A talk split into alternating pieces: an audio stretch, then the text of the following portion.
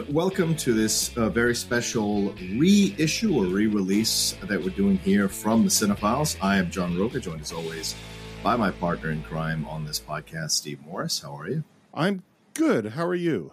Uh, I'm good. I'm okay. I'm, you know, recovering from Comic Con, but also getting a uh, one two punch of uh, sadness yesterday uh, as we're recording this, losing not only David Warner, a fantastic character actor. Uh, you know, we've done Star Trek Six, where he was a Klingon. We've done uh, other films uh, here uh, that we've enjoyed, or we've, we've, watched other films that we enjoy from David Warner. But the Paul Sorvino loss, uh, also that happened yesterday, is the one that's really kind of affected me a little bit more. I mean, Steve, we have we've, we've seen Paulie Walnuts, we've seen Ray Liotta, we've seen James Caan, and now we've seen Paul Sorvino sadly pass away in a span of 30 to 40 days. It's pretty uh, insane to see it happening quite in this way. Uh, and it's sad to lose such a fantastic actor who, in my opinion, was always up for doing whatever he felt he could, he wanted to do. And he's played villains and heroes and cads and um, people with drug addictions and people with gambling addictions He's also appeared in music videos um, and any and in The Rocketeer as someone to cheer for there as well. So his career has spanned numerous decades and even had a daughter who won an Oscar, right. Mira Sorvino, for uh, for that Woody Allen film. And so um, I'm just a, a, little down that we lost uh, talent that I've personally enjoyed in a number of projects, whether they be on screen or on TV. I, I get it, and and I, I feel the same way. And thinking about just because you mentioned it. Yeah, a clip of Mira Sorvino winning the Oscar. Yeah, gone around and watching her thank her dad and watching Paul Sorvino's. I mean, obviously, we can't know what a person is really like based on one clip off of an. Oh, of course, sure, sure, sure, sure. But man, he for everything I've kind of seen, he seems like he was just a down to earth go to guy who was very different. What's interesting to me, by the way, is that in my brain, I go to Goodfellas. That's the first. Goodfellas, yeah, of course, yeah, yeah, yeah. Paul Sorvino, um, and and so you would think he's this person who would get typecast as like the mobster guy, and and nothing could be further from the truth. His his set of roles is all over the place. Yeah, I have amazing range, including the film we're talking about today or re-releasing today. Oh God, I mean, he plays essentially.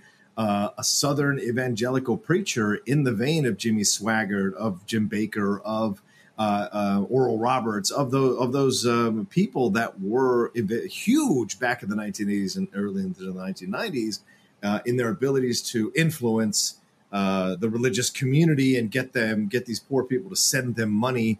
I always think of that line from U2 uh, from Bullet the Blue Sky with you know the the God I believe in isn't short of cash, Mister. When I think about evangelicals, and I thought his portrayal here in this comedy, although he is an antagonist his portrayal here is actually really charming with that accent of his.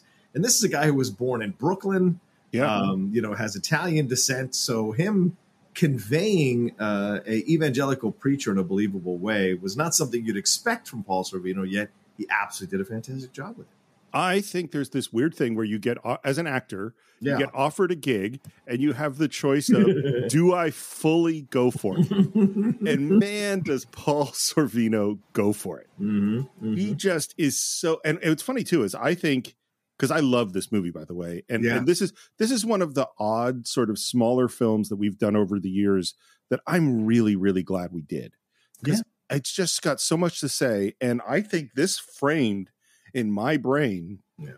a certain attitude towards the, you know, evangelical, I'm actually only interested in money and power and prestige kind of preacher. So that when those, you know, all those people came around in the 80s, Jim and Tim Bakker and all, this is where my brain went. Is yeah. Paul Sorvino lo- made me not trust yeah. this particular group of people with that performance, you know? Yeah, but I mean, not just that. Obviously, as I mentioned earlier, I mean, remember him as Henry Kissinger and Nixon. Um, right. Remember him as the the head of the Capulets there in Romeo and Juliet, the Baz Luhrmann film. And then, you know, I was watching some scenes from The Cooler last night, a film I haven't seen oh, that's forever. Right. right. And he plays this entertainer who is addicted to heroin, and he delivers this great kind of mini monologue about a nature special, watching the Pride of Lions, watching the old lion getting beat up by the young lion because his time has passed. And it's time for the young lion to run the pride. and realizing that that's that's his uh, destiny now. Um, and so it's just fascinating how he was able to deliver these lines. And then, of course, as I said, then he's doing Law and Order. I, I really liked his episodes of Law and Order. Would love to see him continue. And there were some contractual issues, so he didn't. But then shows up something like Dick Tracy his Lips Manlis, or shows up in in the Black Widow video for uh, Rita Ora uh, there as well. So just just fascinating how he was able to play all these different roles, and then even with James Caan, I can't remember the film. I can't remember the name of the film where like he's a he's James Caan's bookie, and James Caan is like down this wormhole of being a gambling addict. He's fantastic with James Caan in that film. So there's so many phenomenal roles, and he only did like fifty some films but the the roles he did were so memorable that whenever you heard the name, you were like, "Oh, cool!" Or you saw him on screen, like, "Oh, he's in this, great!" You know, you you knew you were in good hands with an actor like it's so funny i think but because you know i wanted to be an actor when i was a kid that mm-hmm. was before kind of realizing i wasn't really the greatest actor and switching to like writing and directing right. um, i really wanted to be an actor and of course what kind of actor did i want to be i wanted to be a movie star because right, what kind of but and, and it's funny thinking about it now because we talked about people like paul sorvino or people like cloris leachman or people you yeah. know these actors yeah. who just had these long careers where they were good in comedies and they were good in dramas and they could be on a TV show and they could and they just kept working and looking at it now it's like man that's what to be. Right. you know what i mean? Like yeah. movie star being a movie star is not that fun. I mean it's oh, fun for it's parts of it yeah. but yeah.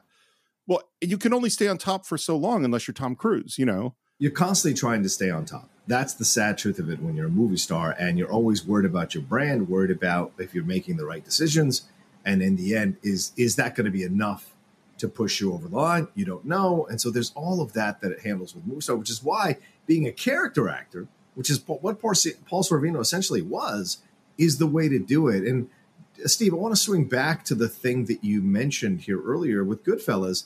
Let's talk about that role. I mean we, we couldn't reissue Goodfellas because we'd already done that for Ray Liotta so we thought we'd reissue Oh God in honor of Paul Sorvino here. But like we'd be remiss not to dive into that role a little bit more. You know, this is one of those rare roles that Paul Paul Sorvino played where he was the boss, he was the yeah. head of that family.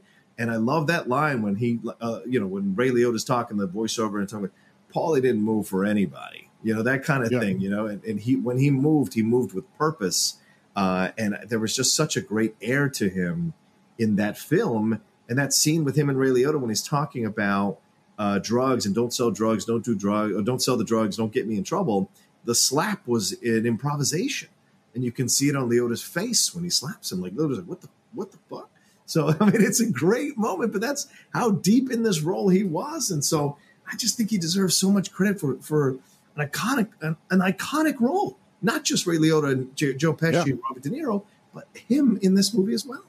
Well, and think about just contrast his role in Goodfellas with his role in the movie that we're talking about today. Yes. I mean, that's like they're so polar opposites. And the thing is, is and it's interesting too, like in Martin Scorsese movies, you think about like the dynam- dynamism that you think about how active they are, how intense they are, how there's fast talking, there's lots of action. And you think, and you put Paul Sorvino in the middle of that, being so still and so quiet and holding so much power with his quietness and his stillness yeah.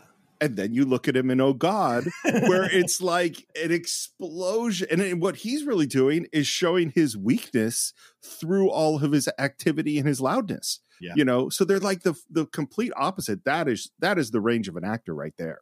Yes, for sure. And and the thing that, that I saw in some of the comments that I didn't know about is he would show up at Italian restaurants and sing opera at these restaurants while people while he was there to eat he also performed opera every once in a while. If there was a live piano player or live band there, he would get up and just perform opera. And so there were quite a number of stories of people in New York who would see him uh, uh, do that uh, in his life and in his career, just heading on down there to do that. So, I mean, he's legitimately like an Italian guy. Like, this is an Italian guy with the heritage, with the uh, um, everything that comes with that. And I think that's something that should be very much appreciated as we see so many people you know, kind of trying to figure out how to be part of everything. Here's a guy who was very much part of one thing himself, but was able to be so many different characters through his performances.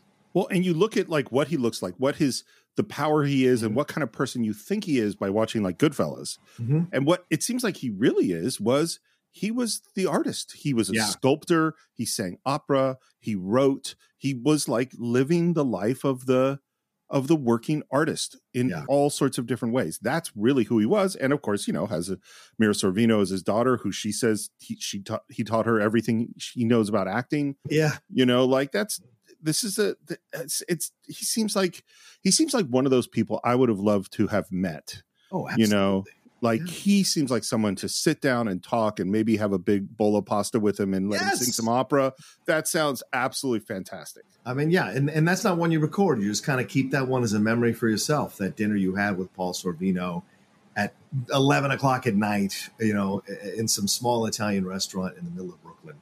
Uh, and one more thing here: he suffered from asthma, severe asthma, and it Hmm. almost stopped him from becoming an actor. And he had to learn new breathing exercises in order to be able to function and become successful as an actor. Uh, and so he wrote a book about it for those of you who may suffer with asthma, who, who listen to us or watch us, that helped him with it. It's called How to Become a Former Asthmatic. And he also started the Sorvino Asthma Foundation that's based in Wow. New York City to help with people who deal with severe asthma or asthma in their lives and how it can affect their daily um, daily lives, you know, work or otherwise. So, What- so- that's really cool i mean think about what kind of breath support it takes Yeah. to be an opera singer right when you have asthma. Wow. Can Yeah. you imagine? Yeah, exactly. So, and is a man of stage and of film and television. So, certainly being able to control your breath and use your breath is essential in all those uh, situations. So, um, you know, incredible uh, determination by him to achieve success. Well, 83 is not a bad uh, time to kick off, but it's sad for us to lose him. He had just been in Godfather of Harlem, fantastic series with him and Forest Whitaker. So, certainly leaving some good, good work here before he passes on. Uh, but um, Steve, I think without further ado, we should enjoy uh, the acting work of Paul Sorvino here, as long along with John Denver and uh, George Burns and Teri Garr, uh, in this fantastic film, Oh God, here from the Cine-Files. How can you permit all the suffering that goes on in the world? Ah, how can I permit the suffering? Yeah. I don't permit the suffering. You do. Free will. All the choices are yours. Choices? What choices? You can love each other, cherish and nurture each other, you can kill each other.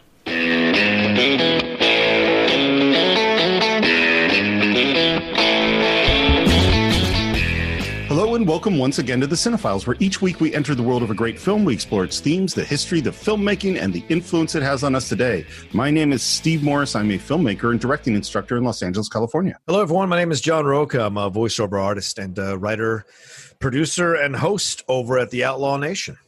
You know, I was just thinking every every every week I say I'm a filmmaker and directing instructor. Yeah. Not only have I not made a film in a while, I'm not currently a directing instructor. Oh, because I've been I've been laid off because of lack of enrollment because of the Oh, coronavirus. I did Yeah. not know that, by the way. This is actually something I did not know yeah. before you just said it. Oh, I didn't. Oh, I'm sorry. Yeah, so I'm not I'm not teaching in the summer session and yeah, Well- and I get it. Like who wants to go to film school when you can't actually make a film? yeah. You know, and so enrollment's like down in half, uh, cut in half, and we'll see what happens in the fall. But at this moment, I have not made a film in a while, and I'm not a directing instructor. I'm a writing a book and a podcaster. I guess that's what I am right now. Well, Um, yeah. Okay. And uh, today, once again, we're here for the sad reason, although this one isn't that sad, Right. Right. because we lost the great Carl Reiner at the age of 98. it's not too bad. And s- it's not bad. I think he did real well. Yeah. And he has a very interesting life, and we want to do a little tribute to him. And we want to talk. We talked about what would be our favorite movie of his to do. I know, obviously, he did four films with Steve Martin, including The Jerk.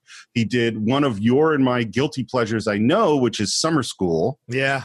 But the film that we chose is Oh God, and I'm really glad we did because this is a very special movie for me. And I want to give a little bit of biography of Carl Reiner. He was born in 1922, unsurprisingly, of Jewish immigrants, as basically almost every single one of these comedy people of this era was Jewish, with very few exceptions. Dick Van Dyke being one of them. Um, he was just working as a machinist at 16 years old when he saw an ad for a drama program uh, sponsored by the WPA because it was the middle of the Depression. And so, if uh, President Roosevelt hadn't decided that artists needed to be supported in tough economic times, Carl Reiner probably would never have become a person we were talking about. And since we're right in the middle of another event like that, just want to point out artists yeah. need our support. Yep. Um, he was drafted in 1942. He worked as a radio operator and a French interpreter. Um, he was in Hawaii and he was working as a teleprinter operator. And the night before he was supposed to ship out in World War II, he went to a special services production of Hamlet. And an actor in it who had known him from the New York theater, Maurice Evans. Oh, wow. Saw him and drafted him into the special service. Dr. Zaius himself is the person that we owe Carl Reiner not going off to war and instead working for special services doing sketch comedy and monologues and songs and directing and all of that stuff. Uh, he married uh, Estelle uh, Lobos, I think her last name, Estelle Reiner in 1943. And of course, she is most famous for being the person who said, I'll have what she's having in Rob Reiner's When Harry Met Sally. They were married right up until she died, I think in 2008. So that's oh. a tremendous, tremendous marriage. Yeah. After the war, he went into Broadway musicals, and in 1950, he was offered the job of straight man on your show shows with Sid Caesar. And of course, this is something that's coming up over and over again on the Cine-Files. The greatest writing team of all time came up when we talked about Mel Brooks. It came up when we talked about Woody Allen, who was on this uh, writing staff, as well as Mel Tolkin, Neil Simon, the playwright, his brother Sam Simon, and Larry Gelbart, who is the uh, writer of the film today and also the person who created MASH for television, also the writer of Tootsie. This is an unbelievable writing staff. 1960, uh, well, what I should say is in the mid 50s, he started doing this little joke sketch with his friend Mel Brooks at parties. Yep. And everyone would say, hey, dude, do the 2,000 year old man. And all the 2,000 year old man was is that he wa- would go up to Mel Brooks and ask him a question. Mel Brooks had no idea what the question was going to be, and he would improvise as a 2,000 year old man the answer. And they continued doing this up until at least the last few years. And Mel still didn't know what Carl was going to ask him. What was the means of transportation then? Mostly fear. Fear transported you? Fear, yes. You would see an animal would, would growl, you would go two miles in a minute. They put out the first comedy album of this in 1960, uh, won a Grammy. Um, in 1959, he created a TV show called Head of the Family. And he starred in Head of the Family. And Head of the Family was a story of the head writer of a, a variety show modeled after the show of shows. Uh, and Carl Reiner starred in it. They shot it.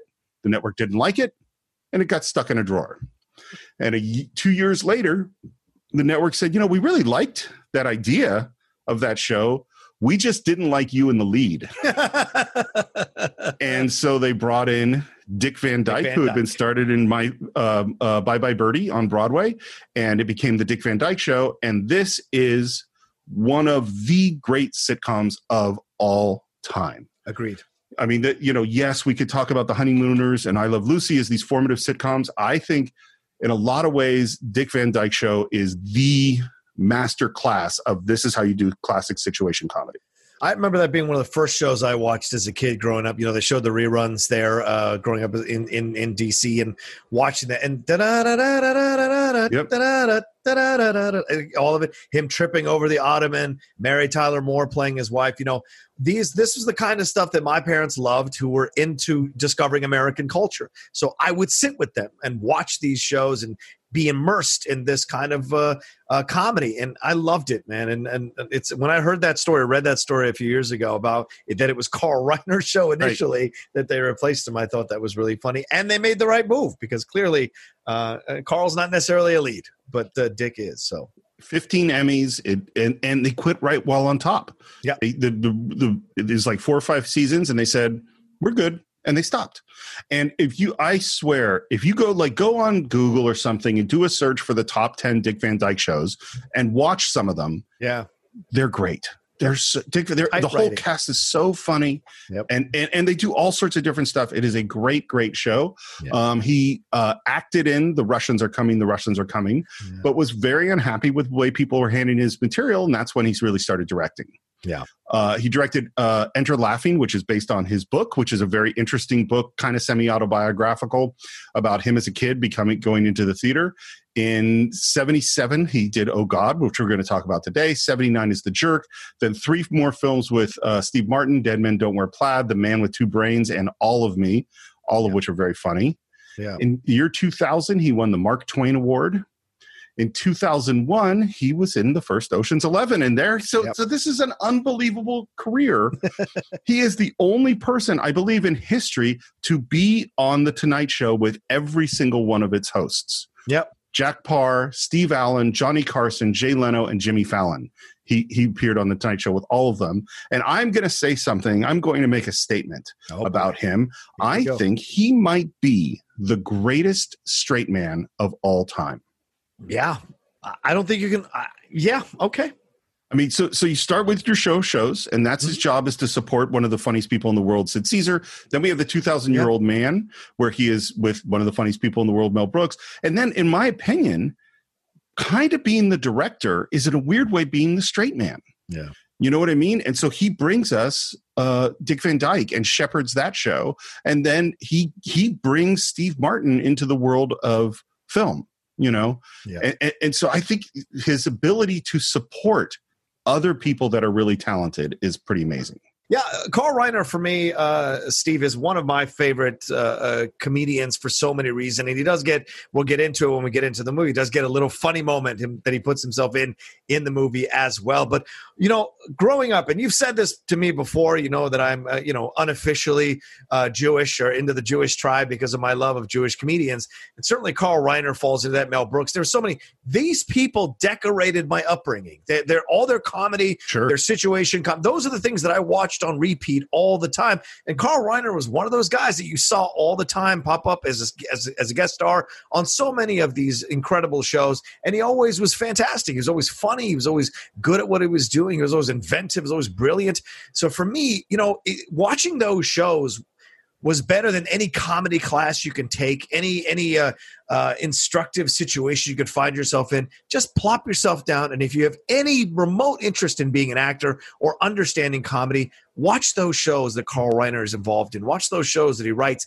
Even when I when I did Laughter on the Twenty Third Floor, the Neil Simon play about your show of shows, it, I played the Russian writer. I played Val, and it was great to explore that text and then go back and uh, find news articles or uh, at the infancy of the of the internet look up you know uh, stuff about uh, your show of shows and the recollections that Sid Caesar had about his time on there with Mel Brooks Carl Reiner, uh, Carl Reiner uh, uh, Woody Allen so many people came out of there like I said Larry Gelbart so many people involved uh, in, in in it and so it was great to see them and then they would all pop up in 80s sitcoms as older Sure. comedic actors as either the moms or the dads of the new generation of comedic actors that were popping up in sitcoms. So for me, they've always been a part of my life. And Carl Reiner was somebody who I, who just always kept tabs on.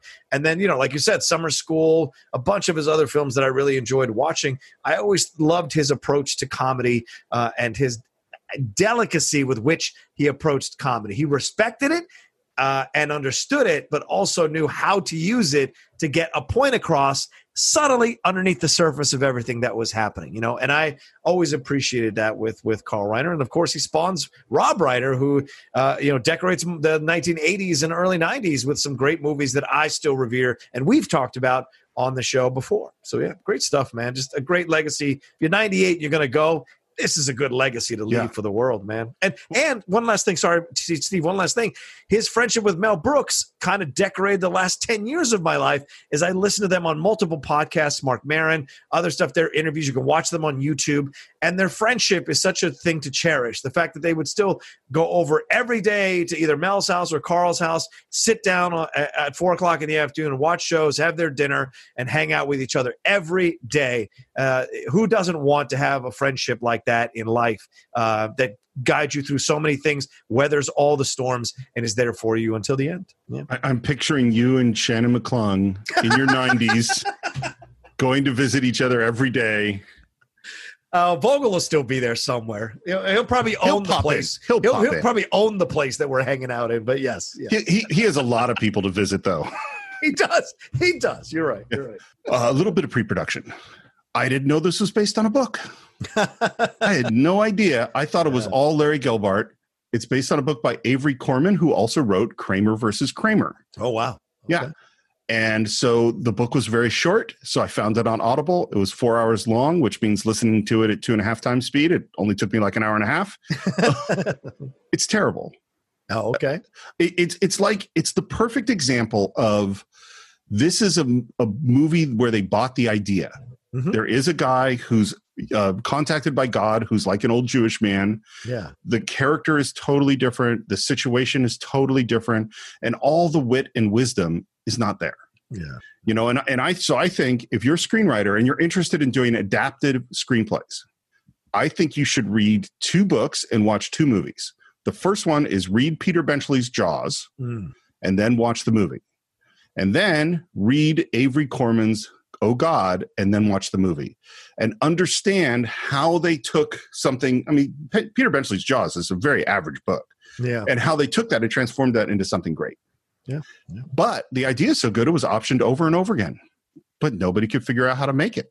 Yeah. Finally, Larry Gelbart bought the screenplay. And I, I want to tell my Larry Gelbart story. I told this story four years ago when we did Young Frankenstein Oh, okay. which is that there's a there was I watched a um a panel like a PBS panel where they had the whole crew from your show of shows, including Sid Caesar and Imogene Coca and the whole writing staff, Yeah. and they asked Carl Reiner about what it was like to be the head writer in that room, and or Mel Tolkin I think was the head writer in the room, and they and they said, well, we were lucky because we had the funniest person in the world in Mel Brooks and the wittiest person in the world in Larry Gelbart.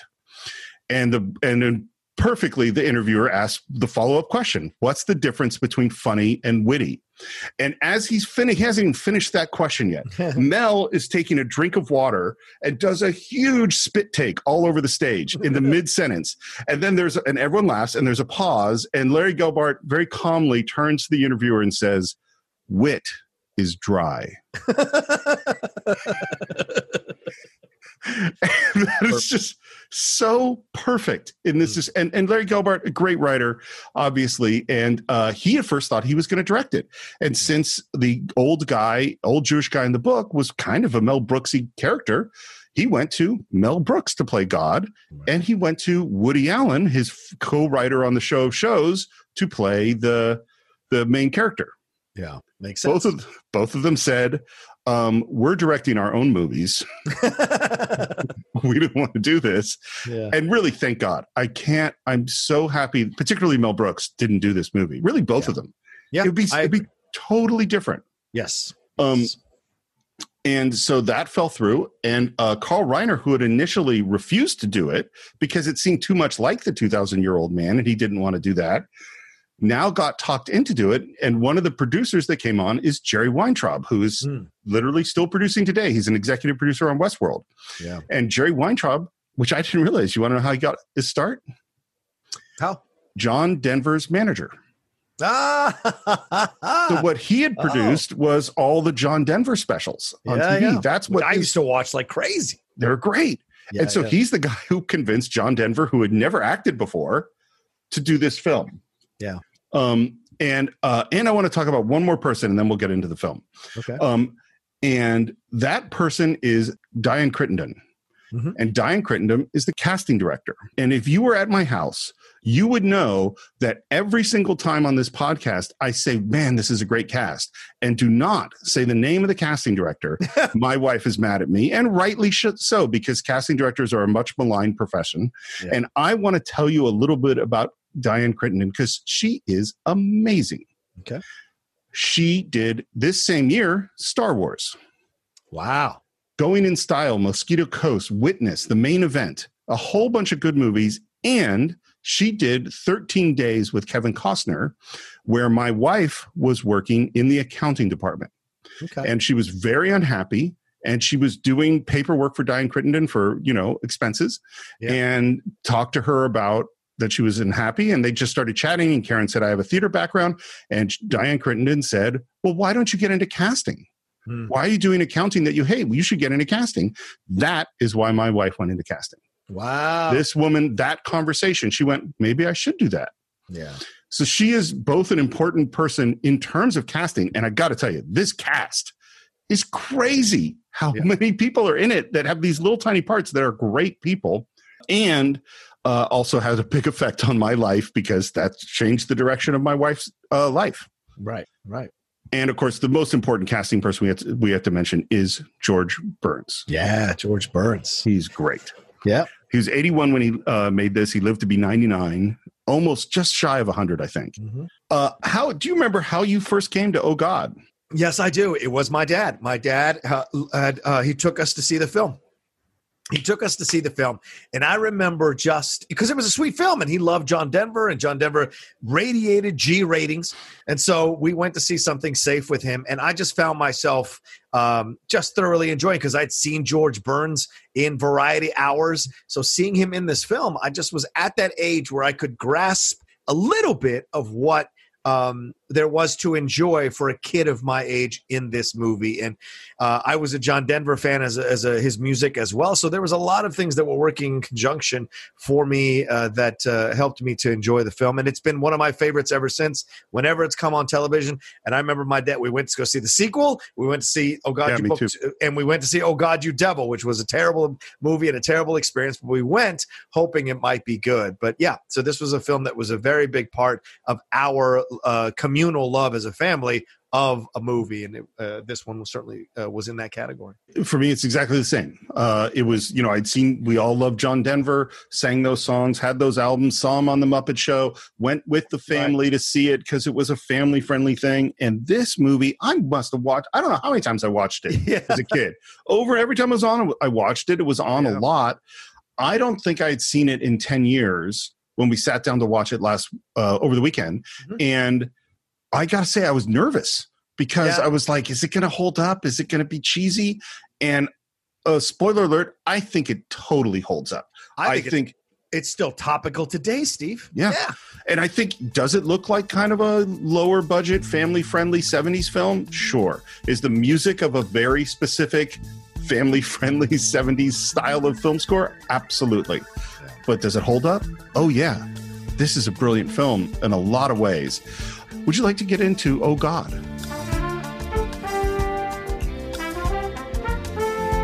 And the movie opens with that 70s music, and we are watching a montage of John Denver, the assistant manager of Food World, played his character is Jerry Landers.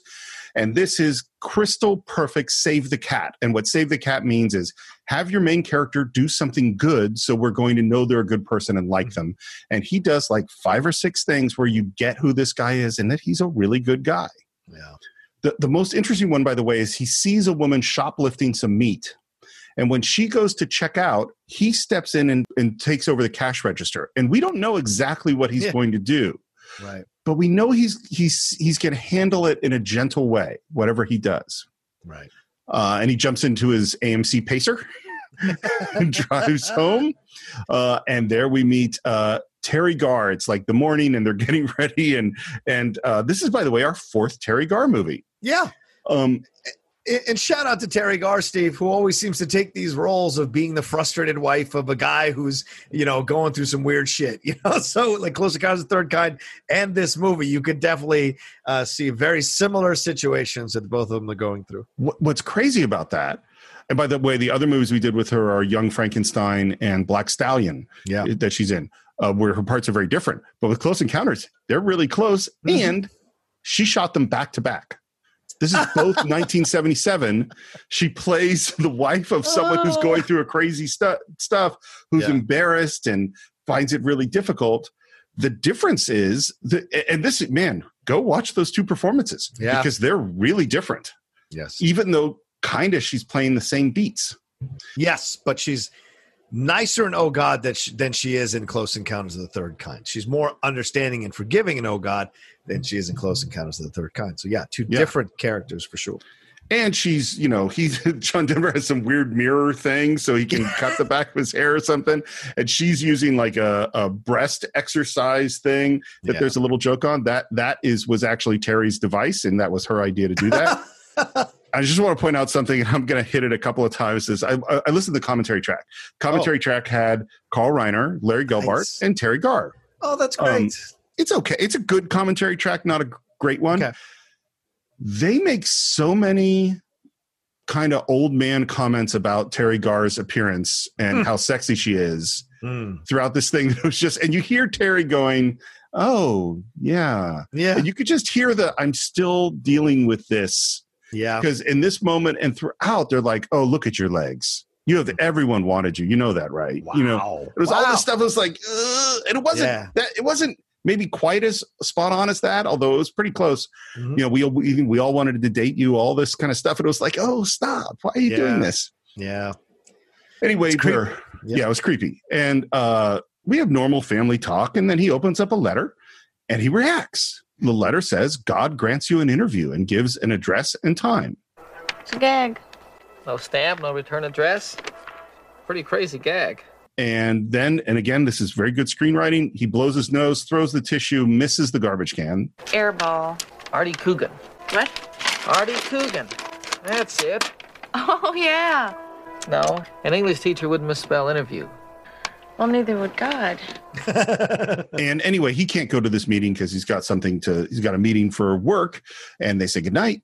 And he he crumples up the thing and throws it in the basket and says, Sorry, God. Two points. because he makes it. Yeah. And this is why it was important that he missed the shot first because he because we want to focus on the fact that he's made this shot, goes to sleep, suddenly wakes up because the TV's on with static, puts his head back down, there's a crunkling sound, and that letter is under his head. And he mm-hmm. picks it up bleary eyed and goes, But I'm it was two points. and now we're at the grocery store with the first of this amazing cast, which is David Ogden Stiers. the voice of Cogsworth in Beauty and the Beast. He was on MASH for years. He, I think he's still. Wait, is he? Did he pass? No, he passed away a f- Oh, couple okay. few years ago. Yeah, but He's- he's a character actor extraordinaire, man. Such a good actor and he's upset because he's pruning back his romaine too much and he's not oiling his cukes. Your cukes. Do you oil your cukes? do you oil your cukes? And jerry being the good guy says no i can't treat my customers like, like that. It's dishonest. And then as he's looking at this big fluffy romaine he pulls out a leaf and what's inside the leaf? The the letter. He goes i gotta go. Yeah. drives off to the building where he's supposed to meet god do you know what building this is Uh, I think it's the one of the twin towers down there in Century City, right? No, it is Oh. the same LADWP building that we just talked about that they go into in Oh. Inception. Wow. Okay. is just crazy. That's that literally just recently we talked about this exact same building in Los Okay. Angeles. okay. He goes to get in the elevator, no one gets in, and a whole crowd of people run to try to get the elevator that he's in, but it closes before they get there. The door opens on the 27th floor, very white. There's tension in the music. He opens the door. It's a white room with a chair and a white intercom box. Looks around, starts to leave, and we hear Stay. What is this? You're right on time. I like that. This is how the interview room would look like, right? I mean, the idea of it all being all white and clean and sparse. And w- this is the first of many hints that he is that God is trying to present things in a way that uh, humans have created in their heads that they would s- conceive of or accept as being from God. Who's that, Artie? God. Come on, Artie. No, it's me. God. God Almighty. Big G. And by the way, John Denver picks up the intercom, which is not attached to anything. There's no wires on it.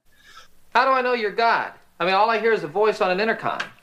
Well, you're not allowed to see me. Which is something that obviously we violate in a couple of scenes from now. Yeah. Anyway, this is so brilliant to watch now steve as older men as men who've watched so many films analyzed so many films you know ripped them apart put them back together like gotten into the deepness of it all and explored themes and all of that this is such a brilliant film there are so many great well written scenes between george burns and john denver that can have more meaning than what you're just watching right in this situation they've essentially taken the stories that we've read in the Bible and brought it into what was at the time modern times. Right.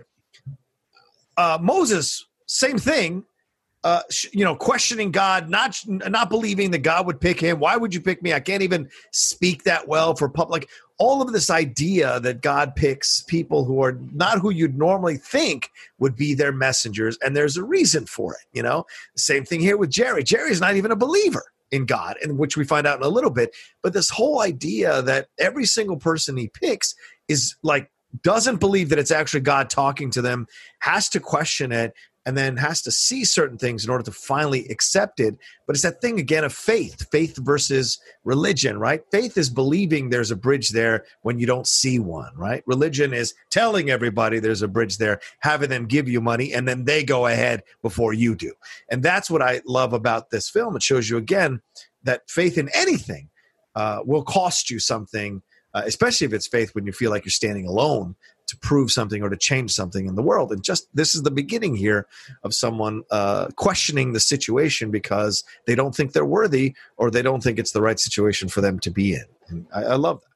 Well, and I mean, to, to, your point, this intercom is the is the burning bush. Yes, the burning, absolutely the burning you know, bush. Right, right. And, and, the thing that I think the movie does that's so brilliant is it's not just that it humanizes God, although it does in a way, and it's not just that we see the transformation of Jerry, this very good man, and what he has to go through.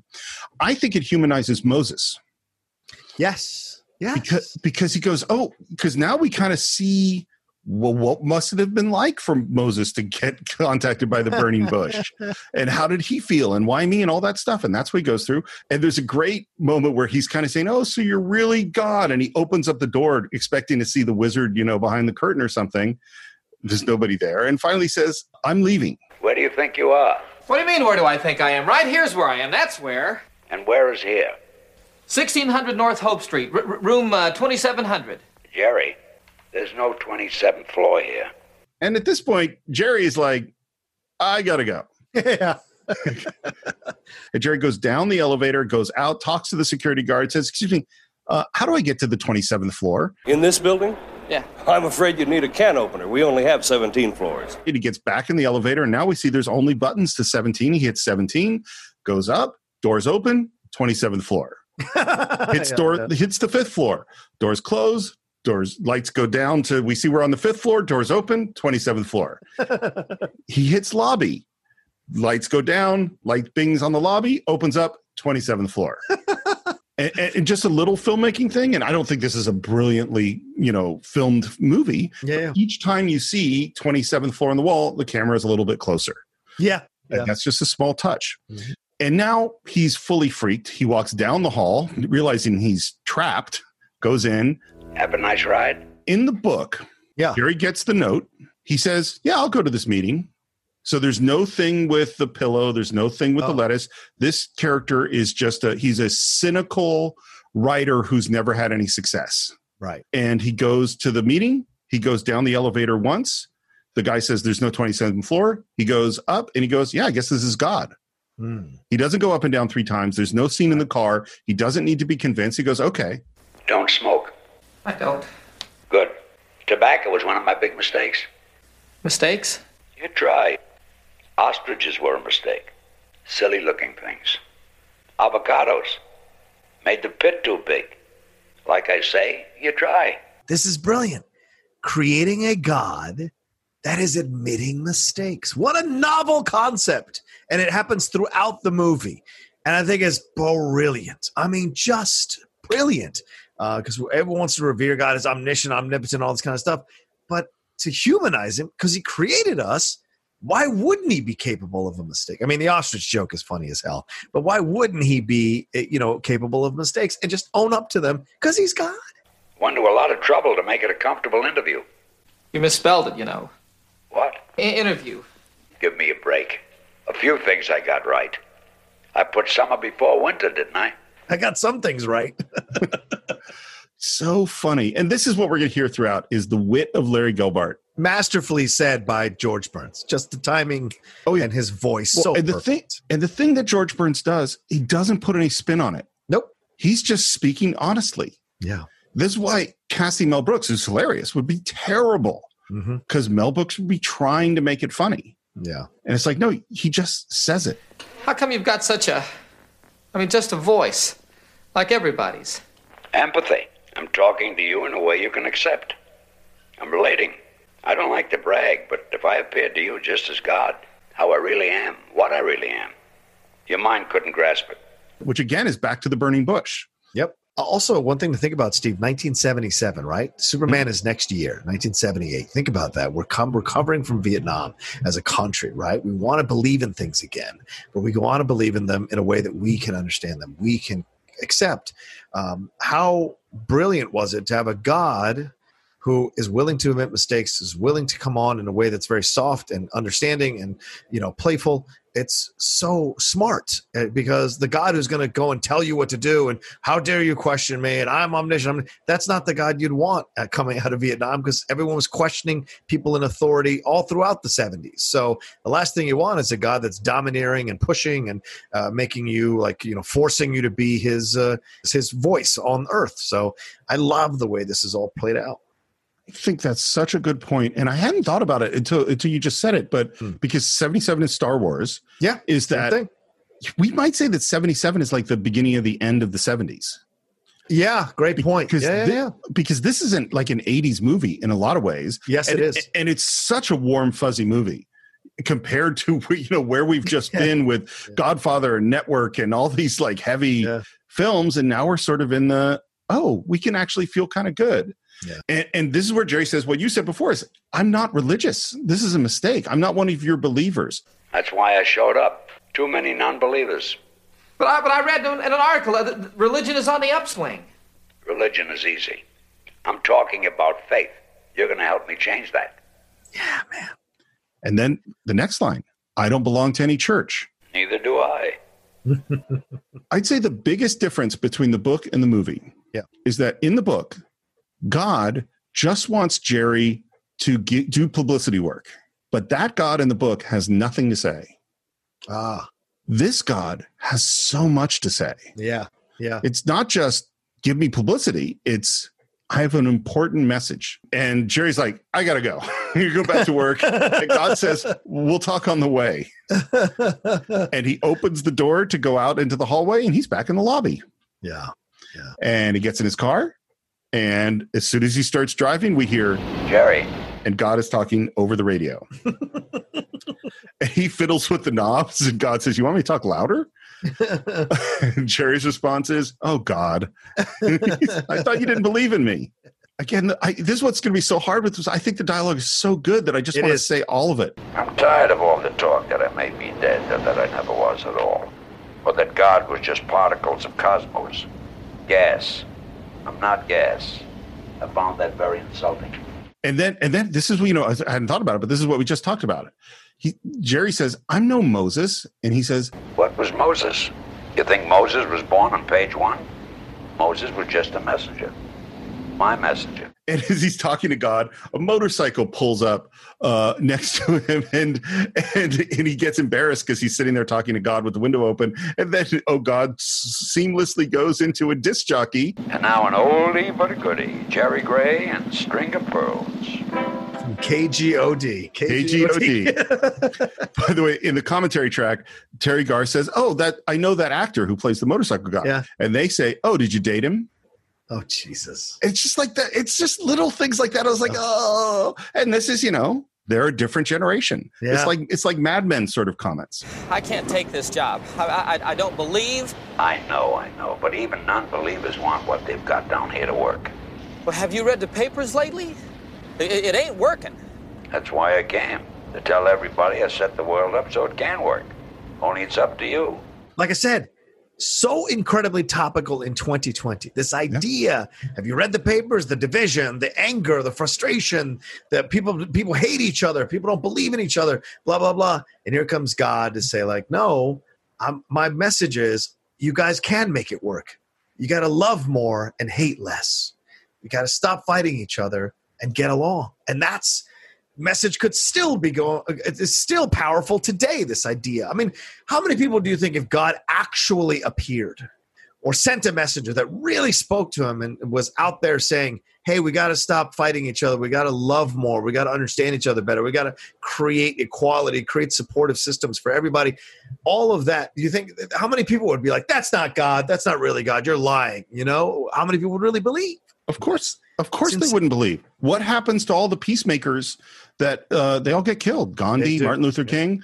There's a. I, I, I brought this up at some podcast years ago. I don't remember which one, which is the Dostoevsky's in Brothers Karamazov. There's the section that's the Grand Inquisitor, and the Grand Inquisitor is it's the middle of the Inquisition, and there's the Grand Inquisitor who's you know torturing people and doing horrible stuff Yeah. to defend the Catholic Church, and who shows up but Jesus. He's come back. He says, I've come back to spread the word and peace and all the things we're going to do. And he has a long conversation with the Grand Inquisitor, and the Grand Inquisitor kills Jesus because he can't have that. Right. Right. Um, and, and, and I'll tell you one other thing, uh, you know, is that I've said many times on this show that a lot of my moral core came from comic books Mm. and Star Trek. Yeah. I didn't realize how much came from this movie. This is so much my philosophy, so ironic. even though I'm an atheist. Yeah, so I'm saying it's ironic as hell. Yeah. Well, here's an interesting thing Carl Reiner describes himself as a Jewish atheist. Ha. Ha. which so am I. And this, and here's the thing: if there was a God, if I thought there was a God, this is how he would have to be to me, which is this message of love and compassion, and and that you guys are on your own and you can make it work, or or if you don't, you don't make it work. It's up Yeah. to you. Free will. Um, I love this. This is a funny joke. He's like, It's only one message. Moses had to handle ten. But, but you gave him tablets. He had a bad memory. He had a bad memory. "That's Larry Gelbart, man," oh, brilliant. and it's so funny because they're not big laughs; No, no. they're little laughs, but there are a lot of them. this is why I love Jewish humor, Steve. It's it's all in the margins, man. It's all in the margins. The the back and forth is there, but the other subtle humor working in the margins is what makes it great. You know. But except except where I, where ju- is that Mel Brooks is not in the margins. Well, true, which is You why what I I'm mean? not always the biggest Mel Brooks fan. Mel Brooks is big. Yeah, I mean, I'm a Yeah. bigger Larry Gelbart fan than I am Yeah. a Mel Brooks fan. And we're back with Teri Garr, who's he's obviously just told her everything. She's very uh, skeptical, and she's kind of like, "Oh, maybe I'll make you some soup." I'd love it if Teri Garr was twin sisters with the other wife with uh, Richard Dreyfuss. well, didn't she leave Richard Dreyfuss to go visit her sister? oh my God! Oh my God! We've created a connection. Sorry to go Scott Vance, but we've created a connection between Oh God and uh, Close Encounters of the Third Kind. It is in the same universe. And Oh. speaking of which, he, she's kind of going, "Hey, let's go to San Francisco and visit your sister." And he's like, "You don't want me to visit my sister. You want me to visit my sister's husband, who's a, who's a psychiatrist." Jerry, do you remember when Artie Coogan set up that hidden microphone and he broadcast those filthy limericks through the television set? It was not Artie. I know all of Artie's voices, and Artie is not capable of adding 10 stories to a building that doesn't have them, and he cannot talk back and forth through a car radio that's been busted for two months. Now, whoever the hell this guy is, he's very smart, and I'm going to listen to him. And she says, "And you think he's God?" Well, he thinks he's God. By the way, John Denver, very natural in this movie. Great. I mean, for a first movie as a as an actor, like you you can find the holes, right? But I mean, having done the Muppet Show, having done his specials, he certainly was no stranger to hitting his mark, saying his lines on time, being in front of the camera. So I'm sure that helped him as kind of a shorthand to have before he walked on the set to shoot this movie. And he is damn earnest and damn natural throughout the movie. You don't feel like this is a person who is putting on a character. And I think that's really essential to you liking both him and George Burns as their characters. He's like a perfect everyman. Yes. He, Absolutely. He, he- he's so, and it's the opposite because there are there are musicians and athletes and people who are become actors, Yes. but they rarely have this just totally natural quality yeah. of he's just an ordinary guy. I thought you believed in him. And her line is so brilliant. I do. I believe in God. I just don't believe that he exists. Wow. That line has so much meat to it. Yeah. Again. Yeah. Because I think that sentiment, of course, I believe in God. I just don't believe he exists. I think that describes a lot of religious people, Mm-hmm. you know, or people that maybe aren't religious, but they go to church or they go to temple or they do the stuff. They're, they're supposed to do, right? Yeah, I just don't believe he actually exists. it's the next day, and now Jerry's in the shower. Jerry? Jerry? Jerry goes, Oh, God. That's right.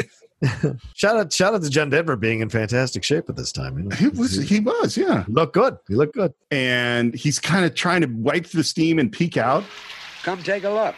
I can't. I'm naked. You think I don't know what you've got? I love the wisdom is so amazing. That was another little goof of mine. Shame. I don't know why I thought we needed shame. Ah, man. Mm. Strong stuff, man. He comes out, grabs his glasses, God throws him a towel, and there we see George Burns in the infinity mirror effect. And the camera like goes down and then pans up to see this old George Burns with the hat and the glasses. Not uh, not what you expected, huh? This is, uh, in my understanding, his only his second feature film. Really? Because he did lots of shorts, he did tons of TV and tons of radio, Yeah. but he had just done the Sunshine Boys and now this. And then Going in Style, I guess, is after this one, is Going in Styles next, which I love. Yeah. Yeah, I love Going in Style and Sunshine Boys. Yeah. And oh, I love Um, those boys. You're feeling a little strange, huh? Very strange. Like you're gonna faint.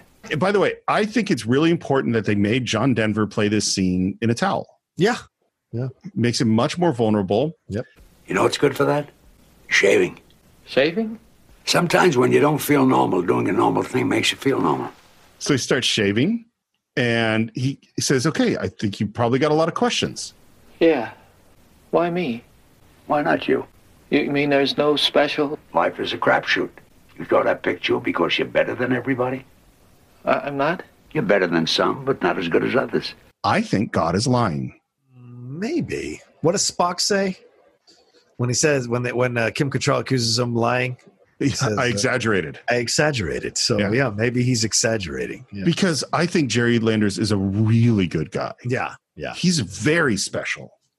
But I think God knows that if I said you're really good, you're really special, that it actually would not work as well. Why didn't you just uh, uh, appear over my bed? Yeah, Hollywood. People are always, see, I just love all the lines. People are always mm-hmm. praying to you. Do you listen? I can't help hearing. I don't always listen. D- d- then you don't care. Of course I care. I care plenty. But what can I do? What What can you do? But You're God. And this is so important. What can you do? Your God. One of the essential questions of faith is why does a God who is all good Yeah. let bad things happen to good people? And this movie is going to answer it. Only for the big picture. I don't get into details. Then wh- whatever happens to us Happens. I gave you a world and everything in it. It's all up to you. Yeah. I I mean, that's the thing. The default human reaction is always like, why would God let this happen? Why would why are you letting it happen? Why are we letting it happen? Why are we as countries letting it happen? That's what it's about. Don't blame God. Don't blame God. Blame what we've done, you know. But this is why this movie works for me as an atheist because Yeah. this is the philosophy. Like, stop looking over there. Yeah. This is our world. We're Yeah. here. And, and and then this next line is so good. But we need help. That's why I gave you each other. Yeah, boom. I, this- once again, Steve, this is what I mean. These scenes are just ripe with depth and complexity in the exchanges. They're ripe with levels here that this is working. It's not just simple, funny exchange. He's legitimately saying something here. Yeah. uh, in, in the exchanges. Amidst this sweet comedy, there's actually some real depth to what they're talking about. No, this is a deep. This is a deep movie and a deeply compassionate movie. Yes. And then and then Jerry said, and then, again, this is subtle writing, but it's really good. He says, with your powers, you could solve so many problems. And he's cut himself shaving, and he's grabbing some toilet paper, and God says, "Don't wet it." And Jerry says, "Are you sure?" Am I sure? Did I do a good job on the Grand Canyon? That's a great comeback. So, two things about this. First thing is that this is Carl Reiner's argument with Larry Gelbart. Larry Gelbart thinks you should wet the toilet paper, and Carl Reiner says, no, no, don't wet it. That's the first thing about it. But the second thing about it is he just oh. said, God just said, I'm not going to solve your problems for you. And he says, you could solve so many problems. He actually did. He just solved the problem. And what happened? He didn't even notice it. Didn't even Yeah. recognize it. Didn't, Didn't even think recognize it. Yeah. No miracles, huh? I knew it. Oh, maybe now and then just to keep my hand in. The last miracle I did was the 1969 Mets. Before that, I think you have to go back to the Red Sea. That's brilliant. The 69 Um, Mets. and there's some i'm not can't go through all of it it's all Yeah. funny but but uh uh like there's a joke about not creating the world in six days i really i thought about it for five days and created it in one Yeah. which by the way that is a writer joke because that's how writers work. I think about it for five days, and then under a lot of pressure, you get that script out. But if you're so involved with us, Yeah? how can you permit all the suffering that goes on in the world? How can I permit the suffering? Yeah. I don't permit the suffering. You do. Free will.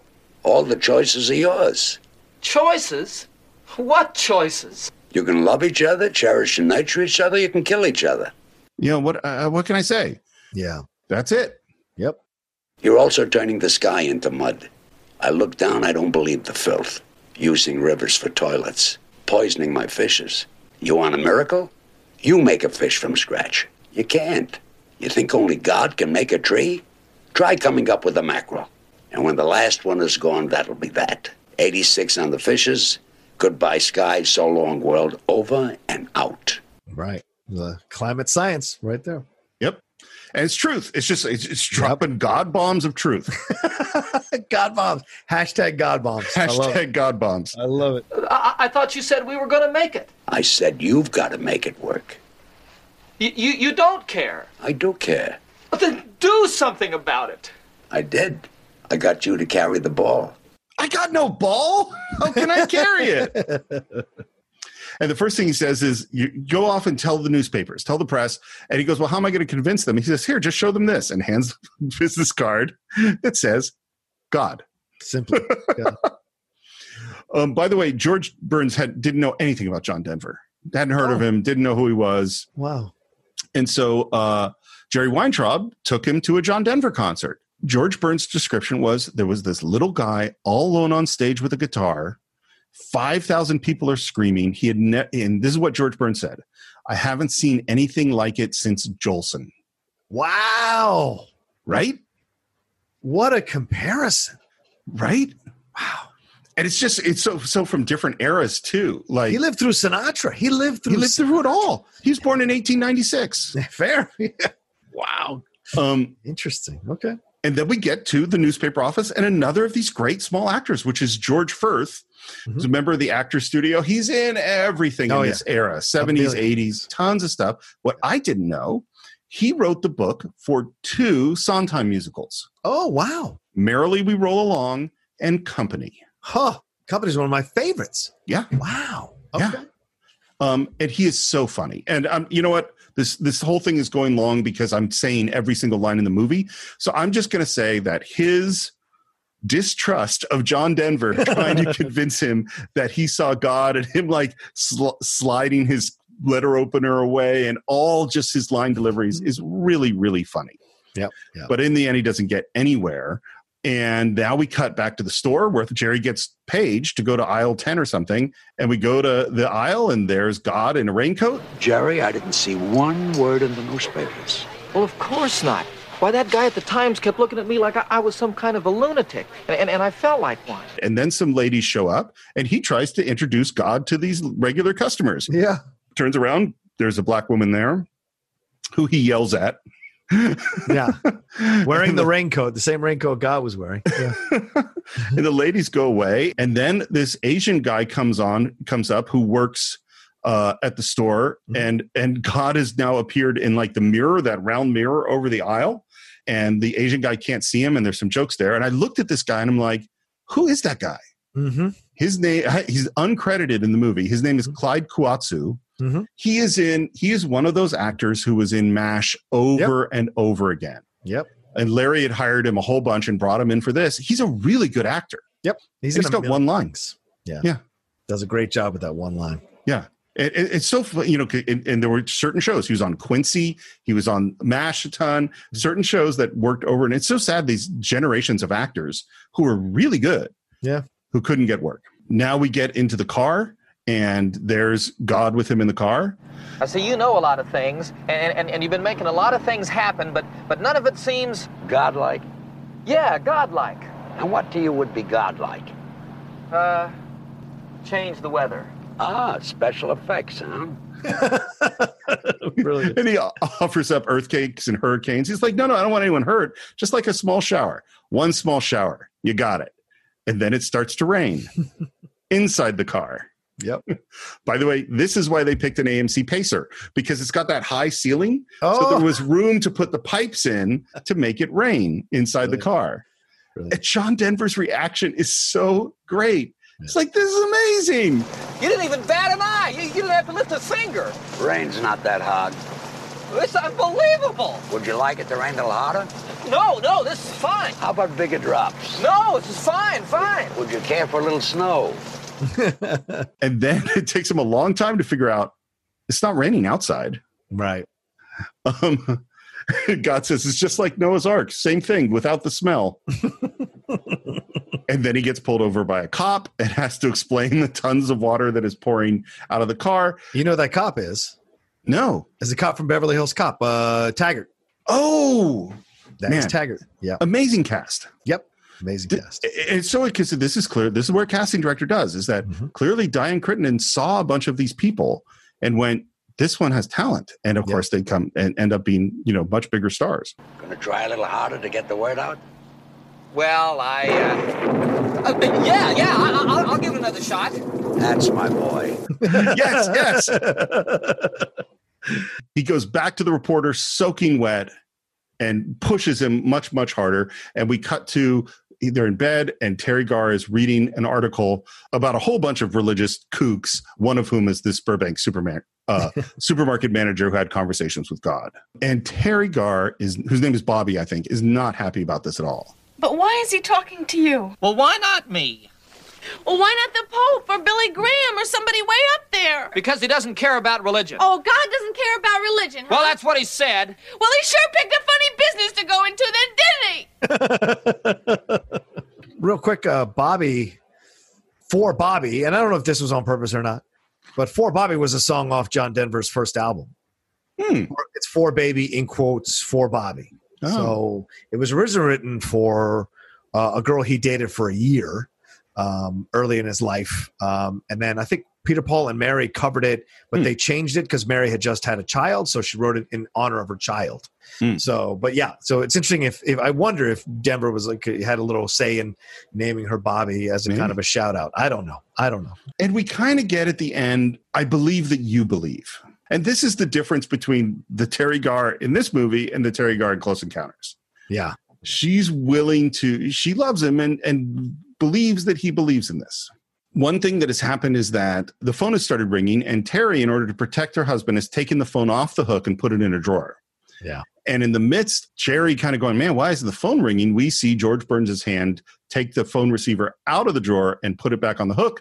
It rings and it's for him. And he's now giving a story to the news. Now he's on the front page and the reporters on the lawn from the 11 o'clock news. Right. And they're hounded and he's trying to take the kids to school. And this is where the pressure is starting. He's at work and they say, you got to go see the big boss and he goes to a meeting and who is his boss but william daniels Yeah, William Daniels, who we just talked about in 1776. one of the great character actors and this frankly is way more how i'm used to seeing him yes, kind of jerk. rather than being the star of a movie um, and again a great great actor and i love that he kind of starts off with sort of you know how is how is it going how's the wife and kids right and then we finally get to What is this uh, seeing God crap all about? and he does sort of a I've heard it all in this chair. He gives a list of all the crazy things that happen when you manage grocery stores. And then we get to this thing, and I think this is so brilliant. He says the founder and principal stockholder of Food World is a man devoted to prayer. And we see him standing next to the painting of the guy. Lowell Wilson has personally gotten down on his knees with three U.S. presidents. He attended prayer breakfasts and asked for God's blessing with the Joint Chiefs of Staff right in the war room of the Pentagon. Now, I don't think that Mr. Wilson is going to take too kindly to the idea that one of his employees is claiming to have had a personal audience with the Almighty himself.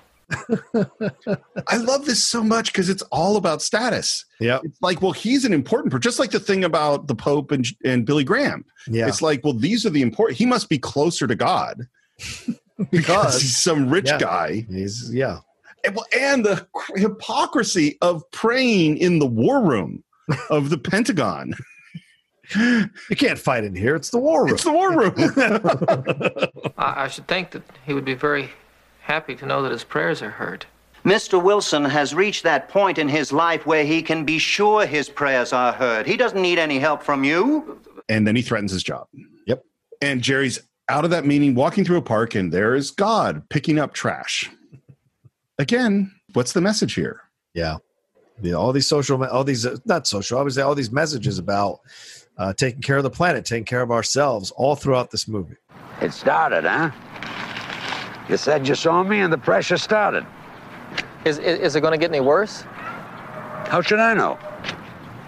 What do you mean, how should you know? How could I know? Well, you know everything. I only know what is. Also, I'm very big on what was. On what isn't yet, I haven't got a clue.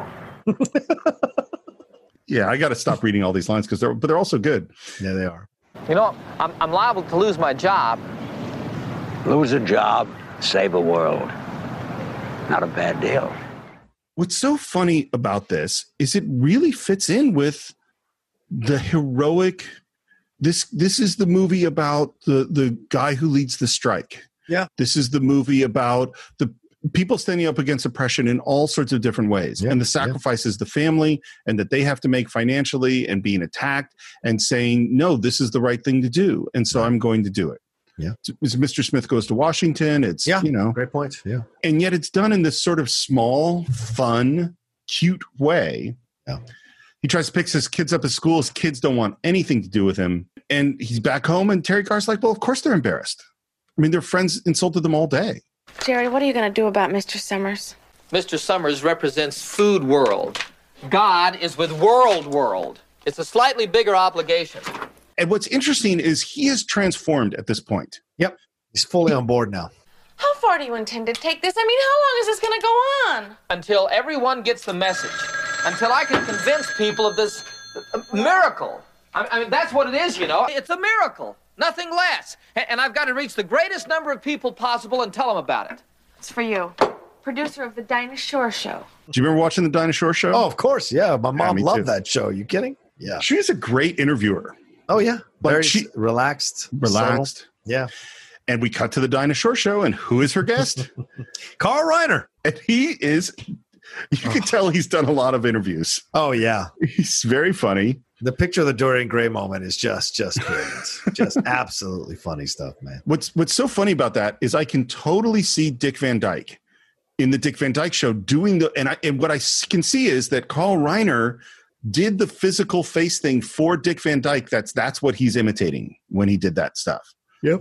And Jerry is in the in the green room and it's time for him to come on and I love the way they there's a great filmic choice which is just as he goes on the stage we cut to his house him coming through the door and says am I on and we cut to him and his family watching the show Yeah. Yeah. here's why this is a brilliant screenwriting and directing choice. What we would normally think is we'd see him do the show, and then we would later see him, the family reacting to the show, and that takes twice as much time. So this way, we get to see the show and the reaction at the same time, and it, and the scene becomes way more interesting because we get to see the family reacting then. Also, you throw in that exchange where the uh, production assistant tells him it'll be a week later when it screens. Oh, right, So it's right. been a week since he's been on the show. Yeah. And there's some very cute jokes, including you know him saying that God is watching, and Dinah Shore is like he's watching us. Oh, Oh. and uh, and then they say, hey, there's an experiment we have, and do you want to participate? We've got a police department sketch artist, and he can draw from your description. And he goes, okay, and he goes and sits down, and there's a very slow description. And what's so great about it is as he describes God, all the reactions to well, he's like five seven, Hmm. wearing a baseball cap, thin lips. He wears glasses. God wears glasses. And then the artist shows the drawing to John Denver, who goes, "Yeah, that's kind of how he looks." And they shows it to Dinah Shore. America, here it is, as seen through the eyes of Jerry Landers, God. There's George Burns. Mm-hmm. He's out of mechanics. His car is broken down. He goes, "Well, how am I supposed to get home?" Where to, mister? And there's God driving a cab, and he gets in. God puts the meter down. I think that's very important. And Jerry's first said, I hope you got a license. And God points to his license, which says God. Yeah. And the Simple. license number One. I got your national exposure. I hope you're happy. I could be happier. How? For starters, you do a show like that, you don't let them put you on the last few minutes. That's for fellas who write diet books. That's got to be a shut, right? These are the people who've been on variety shows and they understand. And it's really important, status wise, where you are in the lineup of a show uh, and the time of the show, right? Uh, that matters too. And what was that drawing thing? Well, he was a police artist. Man draws crooks. Makes everybody look like a crook. Made me look like a second story man. I don't know what that means, a second story, man. You don't? Oh, the second story of the thing. Oh, gotcha. A second gotcha. story man is a crook that climbs up to second stories to break into buildings. Gotcha. Okay, okay. I'm used to a little better treatment. That painting of me by Michelangelo, that's a picture. He did it laying flat on his back. he did it on his back. A few million people saw you last night, right? A few million? Some of them will believe you. Some are going to want to punch me in the head. Some will want to fire me.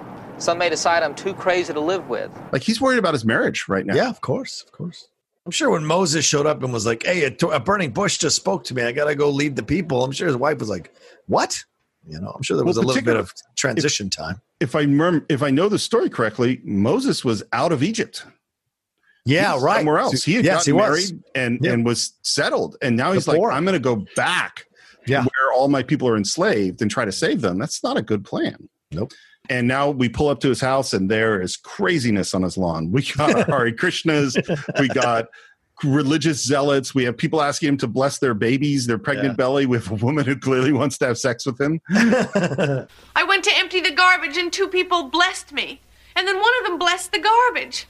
And then he asked me if our children were conceived immaculately. and he says, "Don't let it get to you." And this is perfect, Teri Garr. O- Only Teri Garr can deliver a line like this. Don't let it get to me. Don't let it get to me. Jerry, it's got to me. And there's a bunch of telegrams, and one of the telegrams is from a religious university that has asked him to appear before a theology group to verify the miracle. And we continue to hear them talk as we cut to this scene of this religious group. Th- this will give me credibility, and God will get his word across. And now we're in this meeting where the cast again is amazing. yeah, yeah. Um, so so there's the rabbi is the first person to talk. This is a guy named Jeff Corey, who is was in everything. Yeah. Like every 60s, 70s TV show, this guy was in, including an episode of Star Trek, the original series. Ah, He is the the leader of the Cloud City and the Cloud Miners. Oh, and by the way, uh, Jeff Corey was also blacklisted. oh wow. Yeah. Okay. Mr. Landers, it is the consensus of this group that you are a person of little or no theological knowledge. And then we get Paul Sorvino. With uh, kind of a terrible southern accent, but you get the point that he's getting across. The the, te- the idea of televangelism, uh, and even in '77, Steve, people are taking shots at what these people are doing and uh, abusing older people to get their money from them, using God to line their pockets, to build their jets, to build their massive uh, buildings, uh, but really perverting the word of God for their own personal financial benefit. And again, this is an amazing piece of casting because Yes. this is the Italian American from New York, I think, opera Yeah. singer. Yeah. That you say, we want you to play the Southern televangelist guy. Right. And apparently, Paul went to Carl Reiner and said he had listened to a bunch of radio shows with, you know, religious guys like these. And he said, I've got four of them for you to choose from. And he did four different voices and four different accents. And this is the one that Carl Reiner picked. Wow. And, and his character is so ridiculous. It strikes me, as one who has actually heard his voice, that you have virtually no prerequisites to make direct contact with the Almighty whatsoever. And then Jerry just simply asks him questions. You heard him? You spoke to him? Yeah. What was he wearing? yeah. It's just simple questions. He has made his word known to me. W- what was he wearing? he improvised a lot, by the way. A lot of this is actually Paul Sorvino stuff. Really? Wow. That's fantastic. Including the big speech. That's all Paul Sorvino. Wow. Yeah. Because he stands, but he gets upset. He gets upset. You know, he gets mad. Yeah. What did the Pharisees do? The Pharisees got mad Yeah. when Jesus showed up, right? The Pharisees were upset because they're the ones cla- cloaked in their money and their, uh, you know, adulation. They're the ones that God should be talking to, not a simple person like you, Well, a non-believer. Well, remember he's supposed to talk to the Pope or Billy Graham, or we Yeah. have his the big boss who's like he's knelt with presidents of the United States. That's who God. Why would God appear to you? Right, exactly. It would be blasphemy to suggest that we could describe the Creator in human terms. Why? Why, if he created us, why wouldn't he appear to us as one of us? And man, he loses it. Yeah, he does. Who are you to tell? Don't you sit. And he brings it under control. Don't you, young man, try to teach this assemblage the role of the deity. And sitting next to him at the table is Donald Pleasence. Yeah, so random, Donald Pleasence So- in this small role. he literally has one line in the whole movie. Yeah. It has good billing. And the reason is, is there was a seven page scene with him and Jerry that they cut. Oh, damn. And Carl said that it didn't work. It was not necessary, didn't advance the story.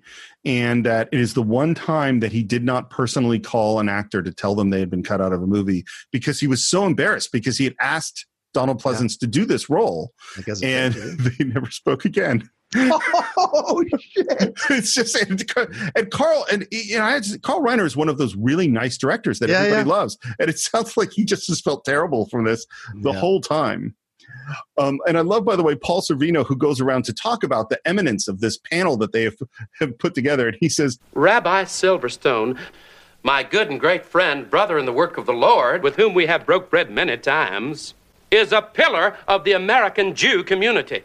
and all the little looks that go around. Yeah, because they know how much of a sham artist this guy is. Oh, but they yeah. have to put up with him. Yeah. But the rabbi takes that beat before he turns to Jerry and speaks to him. I love it. and then he says, We have every religious persuasion, and I personally have been chosen to render the benediction at this year's Super Bowl. The Super Bowl. That means I matter.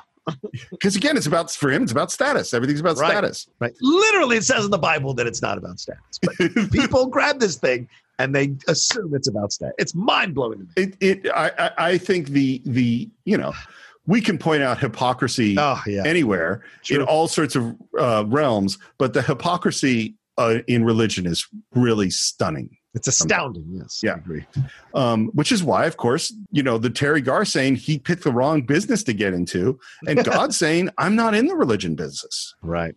Mr. Landers, we really find insufficient documentation to support your claim. Which puts the score at God 7, you zip. And what we find out is that they've created a set of questions to ask God, and they're ones that he couldn't possibly answer with his uh because he doesn't have the knowledge, and that they're going to lock him in a hotel room and he can't leave, he can't see his wife, he can't do anything until he answers these questions. That is the test. Yeah. And we're in the hotel room. He's looking at the paper. It's not in English. He calls out, God, you know, Yeah. hoping the guy would show up. He turns on the radio. No good. There's a knock on the door. He opens it. It is the room service guy bringing him some room service. Um, this guy has also been in tons of stuff. Yeah. Do you see what room he's in? No. One? 2700. Ah, perfect. And he closes the door, and immediately there's another knock. And Right. there's George Burns. They forgot the ketchup. Eleven dollars for a steak? Who would have thought? With me, cows are an afterthought. Just to give new mothers a little rest, you know. And he looks at the questions. He says, pretty cute. The questions are in ancient Aramaic. Which takes interesting resonance now, considering um, the Passion of the Christ that Gibson directed is in all Aramaic. Yeah. So I, I, I would have never registered that until he did that movie. So interesting. It is it is one of the three languages the Bible is written in, Yeah. yeah. along with Hebrew and Greek. Not English. Not English, No. People. Or Latin. Or Latin. And or so Klingon. Yeah. or Klingon. Although I'm sure there's a Klingon translation. Of course there is. Let's see. What's the true origin of the universe? What is the source of the planet Earth? It's it's it's a history find, all right? and, and the TV is playing in the background, and God says so many repeats and turns it off. Did you see what's playing on the TV? Jack LaLanne. No, it's the Is Dick it? Van Dyke. It's the Dick Van Dyke Show. Oh!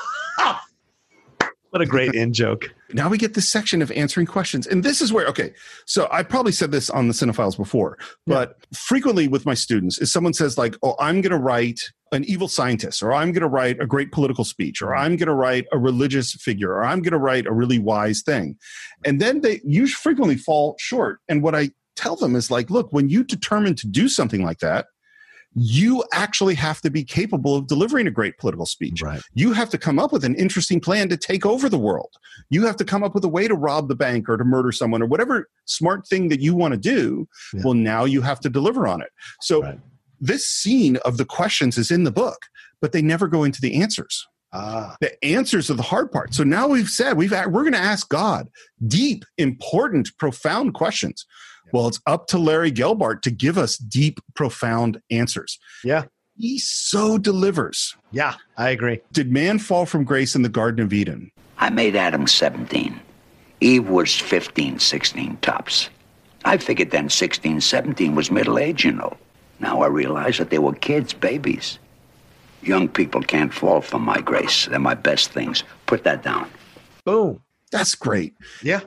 And again, this is my philosophy is that kid, kids are kids. Yeah. You know, and we see, you know, they, they're not born hating. They're not born doing all these things. That's all stuff we do to them later on. Yeah. Kids are my best things. Yeah. By the way, they always shot, Carl always shot George Burns with two cameras because he was concerned this is an old guy that he wouldn't get his lines. Right. George Burns never missed a line. I don't know, never. He was spot on. George Burns was also a five martini a day guy smoked cigars all day, and apparently frequently was up nights partying, flirting with all the women, just came in every day and nailed it. And part of this is like this guy is 70 plus years in the business. Some guys are just built to do it, man. Yeah. Sinatra the same way. Sinatra survived on four to five hours of sleep every night. That's it. Yeah. I mean, he was, you know, had his own radio show, his own TV mm-hmm. show. George Burns, by the way, have you ever watched the Burns and Allen TV show? Oh, hell yeah, man so good. again. Yeah yeah. And what what the thing that he invented he and jack benny did similar kinds of things is that george burns would come out and talk to the audience and then walk into scenes in his life and then describe what was happening. And so it's this total breaking the fourth wall yeah. thing in his tv shows which later you see in like this is Garry Shandling show yeah. and a bunch of other shows. Next question. Which religion is closest to divine truth? He says the divine truth is not in a building or a book or a story the heart is the temple in which all truth resides. Boom. Yeah. Is Jesus Christ the Son of God? And there's pause. And he walks and he turns. And, it, and after the pause, in a real silence, he says, Jesus was my son. And there's a reaction in a moment of like, oh, wow, God just picked. He picked the religion. And then he says, Buddha was my son. Muhammad, Moses, you, the man who said there was no room in the inn was my son. And so is the one who charges eleven dollars for steak in this one. Let's let's mush on. it's a brilliant, brilliant response, man. That is so much what I think about religion. Because so I'm an atheist, mm. but I've thought a lot about God and if there is a God. And if there is a God, it is, I am 100% convinced that it cannot be that one religion is the truth. Mm. It doesn't make sense to me. I agree. I agree. Uh, because it doesn't make sense for these people to one part believe passionately in this thing and another group believe just as passionately in this thing and that one of them is 100% wrong and one of them is 100% right multiple people can make great steaks multiple yeah. studios can make great movies right so multiple religions can still respect and revere god and so it's just like it's all your version of it and what works for you and your culture well, and I have a whole theory, which maybe, maybe we'll do a short on this sometime. Hmm. But I have a whole theory. You know, we talk, talk a lot. Well, you can't disprove the existence of God, which is true. Hmm. Um, I have a whole theory about how I can actually prove that what most of the people believe in is not true, and I can hmm. prove it. Okay. And I also think what's interesting about this thing, and again, maybe this will be a short, is that it actually is really about how powerful and beneficial faith is. Yeah. Even as a person who has none is that and so maybe we'll talk about it another time. Well you don't have religious faith but you have faith. You have faith in people. You have faith in yourself. Yes. you have faith in things yeah. Sure. so not yeah. religious faith yeah. Again this is like a we, we, we, literally we could talk an hour on this oh yeah. and i don't oh, want to i don't want to do it now but but but i think part of my philosophy came from that sentence. Jesus was my son. Buddha yeah. was my son. Muhammad moses. Yeah is that of course we're all if, if there's a god of course we're all god's children mm-hmm. and if he's a loving god of course he loves all of us yeah and then we ask what is the meaning of man's existence first he says life is like a glass of tea no i better not go for laughs again, just to point it out again, George Burns is so straight, Mm-hmm. just says the truth. Yeah. He's not trying to put anything on any of this. But seriously, put down that man and women persons. Their existence means exactly and precisely. Not more, not one tiny bit less. Just what they think it means and what I think doesn't count at all. Amazing. An amazing statement from God. Which is why I'm glad I didn't watch the commentary. Great writing, at Larry Gelbart. Stop making creepy comments about Teri Garr. You just There's put this great moment in, and then you're like, here you are doing exactly. Yeah. It, it was more, I think it was slightly more Carl Reiner, but not much. Okay. All right. Yeah. Either Um, way, if there's even one, it's too much. I mean, you know, uh, we've had this conversation a million times. Yeah. People people are affected by the world they grew up in, and that's where they were. So on some levels, Larry Gelbart. I mean, like if you look at early, actually, we sh- I should say this. So early Mash, yeah. which is all Larry Gelbart, is so sexist. Mm-hmm. I mean, and what's so interesting to me is, lips, yeah. yeah, Hawkeye is a to- not just towards hot lips. Every single nurse, Hawkeye Oh, is right, sure. constantly coming onto. It is constant sexual harassment at the workplace. And what's so interesting is Alan Alda and Hawkeye are liberal icons Yeah. and Yeah. and true sex symbols of that era. And yet, it is just terrible the stuff that he does. Yeah. And and, and what's interesting is like comparing it in a weird way to Mad Men is that uh, Don Draper, total sexist, does horrible things, and yet that character is a sex symbol, and Jon Hamm certainly a sex symbol. Yeah. And what what's interesting about Mad Men is Mad Men is a thing made recently that is pointing out, look how horrible this is. Right. Mash is just doing it. I'm curious to see as we move forward if that changes. You know, more women speak uh, are speaking out. We had Kay on, and I don't. We, I guess we haven't dropped the episode yet, but No. in, in Major League, Kay says like, when you're, yo- it's weird the world you grew up in. I grew up in as a woman, and the things I was told or made to believe about women and how they had to be around men. Yep. And, and like now, I'm seeing that that was never the truth, and I hope this new generation of women growing up never have to you know eh, eh, look at it that way again and so i'm curious to see what the new sex symbols what the new uh, man eh, is that is that does become this you know kind of uh, thing that people revere or love amongst women and men um, and what that might look like you know i, I think Jon Hamm was the last of them. i do Don We'll, we'll, we'll see. We, Yeah, we, we'll we've see. certainly seen so much stuff. I, I'm sure you, you read lots of the same stuff that I do Mm. of people telling their stories of this happened to me or writer's Yeah. room or this happened Yeah. to me in this situation. And there were all these people sitting around who didn't say anything. yeah yeah And that'll be the interesting one. Is it instant sort of, hey, that's not cool. You can't say that. You know, or do we let it slide? Because I listened to Teri Garr's voice and it, yeah. they weren't being horrible. No, but they but- were being like, uh, they were objectifying her throughout this thing. Well, and it must be terrible too because you're like, I want to be taken as seriously as you take yourselves, as you take each other, and you you keep denigrating me. I don't talk about your dicks. I don't talk about your asses. I don't talk about your balls. I don't talk about anything physical about you guys. You know, do me this. Give me the same respect. I created a character. I I spoke your words truthfully through a whole film to help the film do well and be accepted as a good film. So do me the favor of respecting me as an artist and not ogling me as a woman. Well, and, and what I could hear in her voice, and of course, I'm just making this up. I don't know that this is what she was feeling, but what I felt like I was hearing was, "I'm still dealing with this." Yes, of course. You know, And- and this is a woman who has MS, as if she needs to deal with this uh, fucking shit more. You know, it's well, this was probably recorded 20 years ago. So, oh, but, okay. yeah. Well, hopefully, yeah. All right. Um, Still. uh, now we get our last question. Why did you appear at this time? And God's like, well, you already said it. He's like, well, maybe you want to. He- they want to hear it in your words. I want to say to everyone that everything around them that they can see and smell and feel and hear, they should delight in all this. That what is here are some of my very best ideas. And I want everyone to try very hard to make sure it doesn't all go down the drain. Yeah, the, the words stand for themselves for me. Can you remember exactly what you said? I mean, it was perfect. God just gives him a look and starts writing in John Denver's handwriting. Yep. And okay, we got it all. It's like, should I call the panel? It's like, never mind the panel. Deliver the pa- uh, papers to Reverend Williams, which is Paul Sorvino. Every time I turn around, he's spreading the word. My word. Only my words you ran out of years ago. I'll tell you the truth. The reason I put everybody here naked, I wasn't trying to be cute. I just didn't want to create clothes.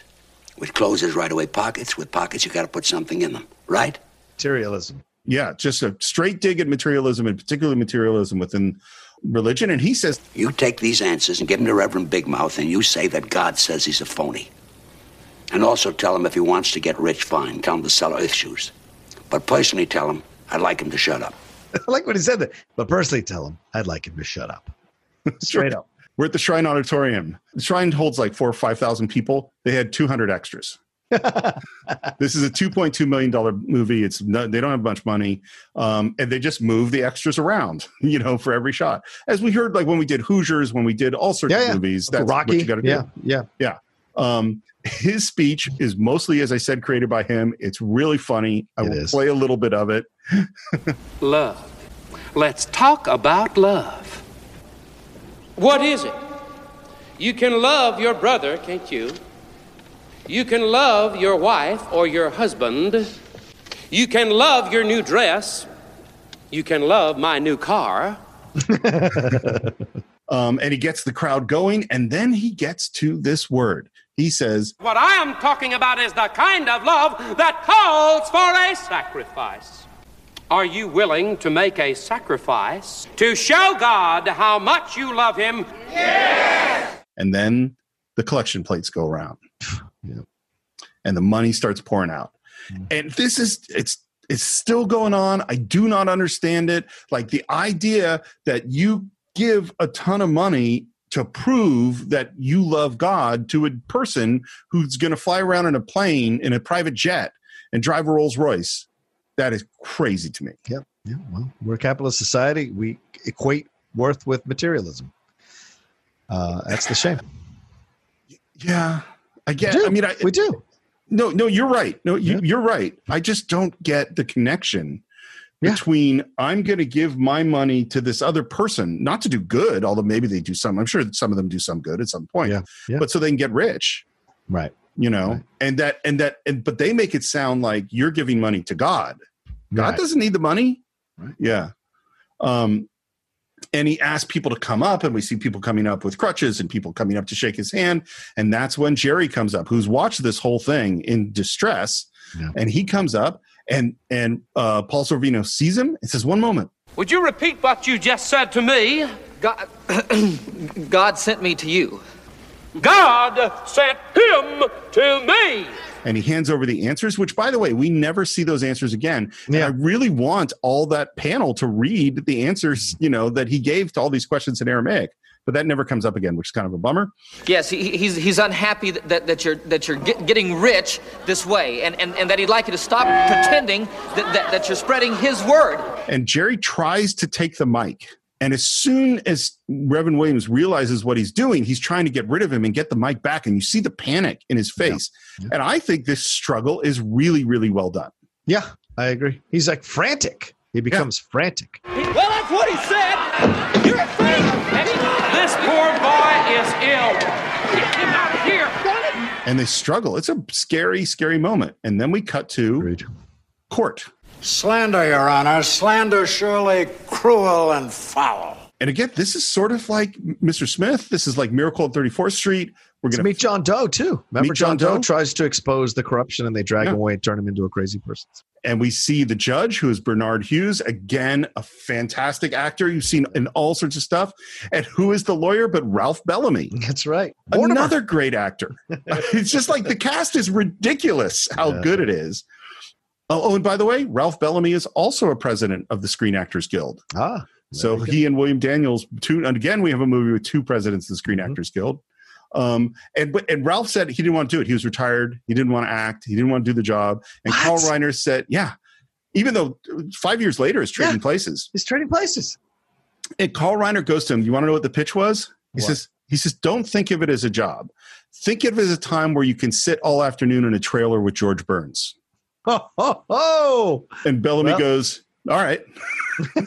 yeah, because I mean, he's been around doing it the same time George Burns was. Yeah, Yeah.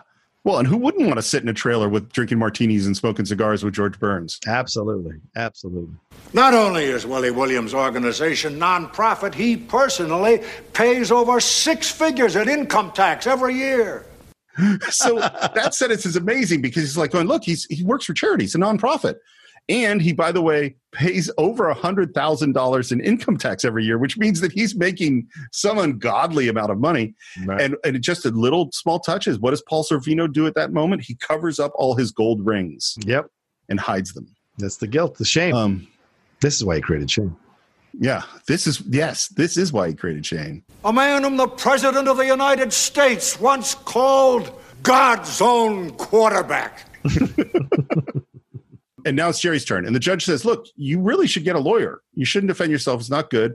You, you don't want to be alone for this. And Jerry says, I won't be alone. And Teri's Teri Garr's there, and her looks of, oh my God. I mean, like, it's so interesting the close encounters contrast because yeah, she doesn't believe this. No, no, no. But she's standing by him in the courtroom. Yep. She knows this is going to be terrible, and she but she's gonna be here. She loves him. She because she loves him. I just can't believe that God would set me up to get me into all of this trouble. I, I, I have to believe that He had a reason, and, and I have to believe that He'll bail me out. You know what that is? Faith. Faith. Yep. That's faith. Yep. we see Donald Pleasence at the trial. And the absolute being, the all powerful, all knowing, all merciful, infinite spirit, the supreme soul, the King of kings and Lord of lords, the infinite, everlasting, eternal being, last came to you how? As a busboy. and the whole courtroom laughs, including the actor, the, the extra sitting behind Teri Garr, which is Carl Gottlieb. Yeah. The writer for, yeah, right. For Jaws, who also appears in The Jerk in two years because he's a buddy of Carl Reiner. Do you remember who he plays in The Jerk? No, I've only seen The Jerk once. Not one of my favorites. So, wh- Um, what does he play? Iron Balls McGinty. Perfect. Um, so he's just there in the background as an extra. Everyone laughs. Ralph Bellamy rests his case. And this is the last one I'm going to say. What they said as uh, in the commentary track here is that see how we framed that shot so we could see your legs. Ah, Jeez. Yeah, that's the last one I'm going to say. Okay, just it just gr- made me grumpy, and I Yeah. love Carl Reiner and Of I course, love Larry course, Gelbart. They're both great, but it just made me grumpy. Uh, I would like to call one witness and, and one witness only. Your Honor, I would like to call to the stand the Lord God. and there's reaction. Ralph Bellamy objects, and the judge is upset. And he's and Jerry says, "When I asked God to take the stand, wasn't there a trace of expectation in your mind? Wasn't there hesitation in this room?" It, it was the possibility that, that God does exist. In, in, in that moment, Your Honor, when no one in this room knew, knew what was going to happen next, in that flash of an instant lies the benefit of the doubt that, that, that you must give me to know that my, my story is true and that I spoke exactly as God asked me. I don't think that's a terribly good argument. I, I think it's, uh, I mean, it's the only good argument he has. yeah, The only But what I- argument it has. what I do think is, man, John Denver's a really good actor. Yep. Because he effective does because he doesn't make a great speech. Mhm. He's still the assistant manager who's who's who's a really good man and he's doing the best he can. And he does a really passionate speech. It's an earnest speech. Earnest. That's the word. It's earnest. Mr. Landers, I cautioned you earlier that proper legal representation would be helpful. I must now warn you that, in addition to the plaintiff's charges, I'm seriously considering citing you with contempt. Now, you're getting deeper and deeper into trouble with this court, Mr. Landers. Excuse me, Your Honor. And there is God. Yep. He says, I'll take it from here. I love that. I'll take it from here. I love it. And and the judge says, May I ask who you are? And he says, You better swear me in. You'll never believe it. And he walks up. We hear his squeaky shoes as he walks. We see the court reporter put a tape recorder up and hit record on it. I don't know why he wasn't recording this before. and the, the the clerk says, You swear to tell the truth, the whole truth, and nothing but the truth, so help you God. And God says, So help me, me. So help you, you. If it pleases the court, and even if it doesn't please the court, I'm God, Your Honor. Ralph Bellamy stands up. I'd like permission to question question this witness. Sit down, Sonny. I've answered enough questions. Why is it so hard for you to believe it? Is my physical existence any more improbable than your own? It's a great line. Yeah, absolutely. Like I said, these are these are great lines about God. Just great. And then he goes into a thing which is maybe one of the few things I don't like, which is he Hmm. talks about the film The Exorcist, and that and, Oh. and the reason and it's good, but it's it's like it sets the movie so much in a time. It's like a pop culture reference. And what, Yeah. what his point is is you guys could all believe that a devil would take over a little girl, Hmm. but you have trouble believing me. All she had to do was was wet the rug and throw up some pea soup, and everyone believed. I work in my own way. I don't I don't get inside little children. They got enough to do just being themselves. Him saying they have enough to do just being themselves is a little droplet of wisdom. Yep. It- we're not putting a lot on it. It's a little thing where you can go back and think about it. And this is why I'm not saying the movie Oh God is a religious text, but I am saying that there's maybe 50 lines in here that are worth spending some time contemplating. Absolutely. I'm not sure how this whole miracle business started. The idea that anything connected with me has to be a miracle. Personally, I'm sorry that it did. Makes the distance between us even greater. I think that's a really interesting line too. Yeah. You know, again, I'm an atheist, but this God is very human. Yeah. And he, and he humanizes Moses and humanizes Jesus and Buddha and then he humanizes himself because he makes mistakes, because he doesn't see the future, because he can't control everything. And that's part of his wisdom. I find this such an interesting strain. I hope I can speak on it correctly, and, and please feel free to correct me, uh, Steve. Uh, but like, there are two strains, two powerful strains in the Jewish community when it comes to God. Right? There's the Orthodox, fully reverential uh, uh, approach to God. That is, you know, everything He's done, everything He says, everything is, is like Scripture. It's the Word. It's powerful. But then there's a lot of Jewish humor when it deals with God is about breaking down that kind of approach to God that ov- that um, idea that he is untouchable. You can't question his word. You can't. And a majority of the time, look at Albert Brooks defending your life. It's it's that's that's purgatory, but it's played for laughs. Uh, oh God, it's sweet. It's but there are laugh moments throughout with what stuff he's saying. This idea that this is the kind of God that is more the more the more God that seems realistic, at least to me, seems more real, more realistic, more more um, truthful. Right? The God that's like untouchable, all knowing, omniscient, and you can't possibly question him. That's not a God that created us. I don't think so. I think the God that created us understands us, can speak to us, has probably made mistakes because he made us in his image. And we've been able to create incredible things in this world. But we've also made mistakes. We've also created weapons that can destroy ourselves or destroy each other. So if we're in his image, then we have to reflect the creator. So the creator is capable of mistakes. He's capable of making jokes. He's capable of admitting it, those things. He's capable of great things and possibly destructive things. So all around, you know, I- I- um, that's that feels connective to me. Uh, first of all, I'm not correcting you at all. I actually think you said that really well hmm. about the orthodoxy versus more secular reformed or conservative Jews. Is and, and I think and I think in some ways this fits with a lot of religions of of is it that everything in this book is perfect and correct and therefore we must follow all of it. Yeah. Which of course nobody does. Nobody follows all of it.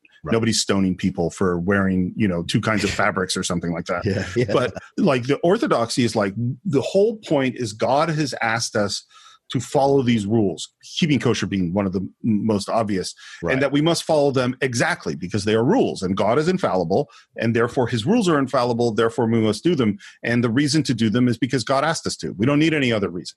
Right. And then there's other people who are more questioning of that. And and I think this obviously is out of this tradition of secular and reformed Jews who are very, very big questioners. But if a miracle helps you believe that I am who I say I am, I'll give you one. Let me see. What's my most impressive miracle? And I don't know if you noticed, you know what John Denver does at this moment? No. He looks up because he thinks it's about to rain inside. oh, interesting. Okay. And instead, God says, Pick a card. Uh, what? There are no cards. Pick a card. Any card. And then he does the gesture of spreading out the cards. Pick a card, any card. Well, there are no cards there. Look again. Cards appear. Obviously, simple camera in the camera trick. There's nothing miraculous about good sleight of hand. Have you ever seen this one? And the cards disappear. Uh, well, yes, yes. I've, I've seen them make cards appear and disappear. As a matter of fact, I once saw a magician make an elephant disappear. Good.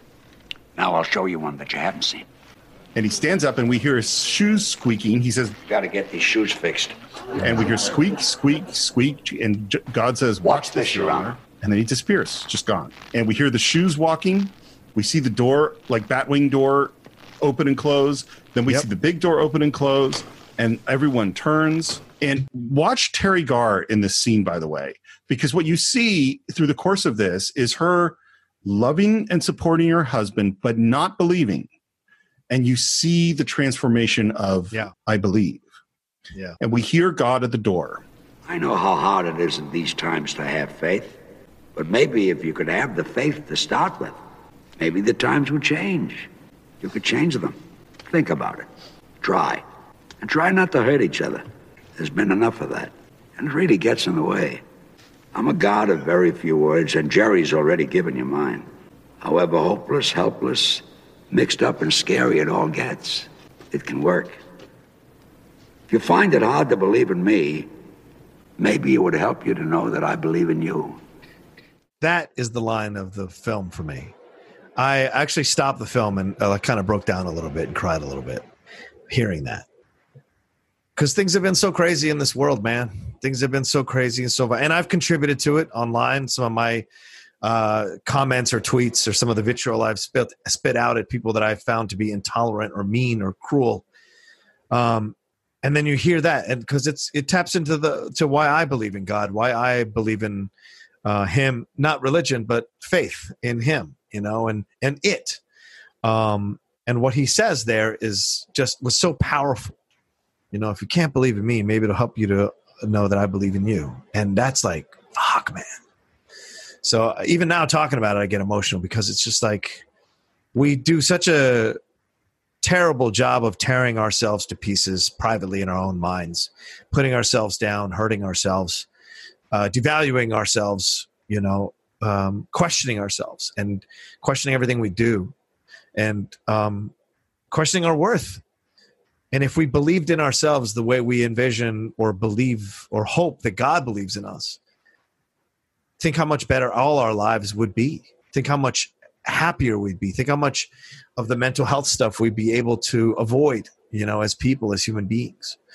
So it's just that just when he when it struck me this time just so powerfully, Steve. Just I just like I said, I had to pause and just to cry a little bit because it was just like, man, it's I I you know, and I'm guilty of it too. I wish I believed in myself the way I would imagine God would believe in me, the way I imagined other people uh, you hope believe in you, you know, and or claim to believe in or say they believe it. you. Know, you just so it's just it's such that to me is the line the, the that those two lines are the lines of the movie for me in in such powerful ways. I, I, I couldn't agree more. And and and I want to say two two things about it because what's funny is there's sort of different shades within that line that I th- think affect you Mm. versus affect me. Um, the for me, it's it's that this is so much about kindness. You know, so much of his message is just just be kind to each other, be gentle with each other, cherish each other, work together. And and I think if there's anything that we've lost in the last many years, yeah. kindness is a lot tougher to find. Yeah. And it's particular kindness towards the people, you know, the Jesus turn the other cheek, you know, love thy neighbor, like all those things, those are really hard to do right now. You know, we're not good at cheek turning right now. And and that message of kindness and faith and faith in each other is such a big thing. The other this is a weird thing to say. I started way at the beginning talking about Larry Gelbart and wit is dry. Only a very witty writer could write this. Hmm. Is that what one of the things that wit does? Yes, it plays with language. Yes, it's subtle and funny, but it also and and this is what happens throughout this movie. Although this is a very funny movie, it's funny about something. It's about a philosophy. It's taking the way we look at the world and turning it. And wit frequently turns something. It makes you look at it from the opposite direction. And this line, if you find it hard to believe in me, maybe it would help to know that I believe in you. That's a turn, you know, linguistically. And so, uh, you know, the, the the message is profound. But then I also love the writing. Uh, you know, just the alliteration of however hopeless, helpless, mixed up, and scary it all gets. That's just good writing. And and and it's the final message, Steve. It's the final Okay, it's the final emphasis on the message that the that Gelbart has been saying throughout the movie and the character of God. This Mm-hmm. idea of believing in each other more than you believe in Him. Right? It, this isn't a film about believing in God. This is a film about believing in each other because He created you and put gave you all the tools to create a good world, a loving world, a healthy world, a happy world. It's up to you to do it, and you have to believe in each other and have faith in each other to do it not him or not it. And I think we're about to enter into the world of faith now because the court reporter has run up and is saying something to the judge, and we cut to the, the judge's quarters, and we are listening to the audio tape the court reporter did, and we hear everyone's voice except God's. You swear to tell the truth, the whole truth, nothing but the truth? So help you, you. Where's yeah. Which uh, he had said at the very beginning of the movie, you can't record my voice. Someone must have erased it. Nobody erases tapes anymore. Which, of course, is the Watergate joke. Don't you see? He, he, he wants us all to decide for ourselves whether or not we saw him and, and heard him. It's what he always said. Everything is up to us. And again, I'll say this is faith. Yeah. Because faith, I don't have to have faith that my microphone is working right now because I can see the little thing moving and I have experience that has told me that when I see these things that it's working. Having faith, faith is something you have to have when you don't have evidence. Yeah. Otherwise, it's not faith, it's just knowing. Right. Um, and that's what this moment is. We have now moved into faith. No, no. There is no proof whatsoever that God was in that courtroom today. I love Ralph Bellamy, really good acting, says, No, none whatsoever. because he is wavering. Yeah. Um, and then this is so great. Jerry says, We saw him, we heard him. And Teri Garr says, We did. She's on board now. And it's subtle. Yeah. And, and he says, He made himself and the cards disappear. And Teri repeats. We saw it. And now the judge renders his decision, which is kind of two part. Part one is that on the basis of what we experienced, I totally understand why Jerry thought he met with God. And so the charge of slander is dismissed. I must also rule that on the basis of the evidence, or, uh, or rather the, um, uh, the lack of it, that as much as we all may think that what we saw here today was real, uh, God did not, in fact, appear here before us. You uh, may, of course, um, appeal to a higher court. We heard from the highest court. It's so funny because this is so Miracle on 34th Street, Yeah, I thought that too. Yeah. except we don't prove the existence of Santa Claus. Right, right. You know, cut to the store, and Jerry's been fired. Uh, he heads out, he's driving, and as he drives along listening to that 70s music, we hear a phone ringing. It's the phone booth. The phone is ringing. And he drives by and he keeps hearing the ring. And he gets out, gets in the phone booth, answers it, hears God's voice, and says, Where are you? God says, Turn around. And there he is wearing his safari clothes because he wants to spend some time with animals. We failed, didn't we? What are you talking? We did terrific. I gave a message of encouragement. You passed it along. Now we'll see. Do you think anybody got the message? And God's metaphor is Johnny Appleseed. You drop a few seeds and you move on. If the seeds are good, they'll take root. I gave you great seeds, the best. Everybody thinks I'm a nut. Galileo, Pasteur, Einstein, Columbus. You're in good company. What's interesting about that list, none of those are religious figures. Yeah, true. Very true. Very true. Galileo, in particular, was persecuted by the Catholic Church. Yeah, yeah. Um, a little bit of a shot at the Catholicism. Better be going. Uh, aren't you coming back? No. Ever? Whenever comes, we'll see. Even this is sort of gentle. Yeah. And what's so, again, tracking Jerry's character, he's not a religious person when we meet him. He has no faith. He doesn't believe in God. No. And now he says, Now and then, couldn't we just talk? I'll tell you what. You talk, I'll listen. I'll listen. Ugh, as a heartbreaking exchange. Because it's like, you know, finally Jerry has fully come over to believe in him, and then God has to go. Ah, it's heartbreaking. well, what and what is you talk all listen? Bittersweet, I guess. Oh, yeah. totally. What is you talk all listen? Prayer. Right. That's right. prayer. Exactly. He's saying you'll you'll pray and I'll hear it. And he touches Jerry's face, which is really beautiful. He It's so sweet. turns and walks away, and the music builds. Back to Jerry, back to the park. God's gone.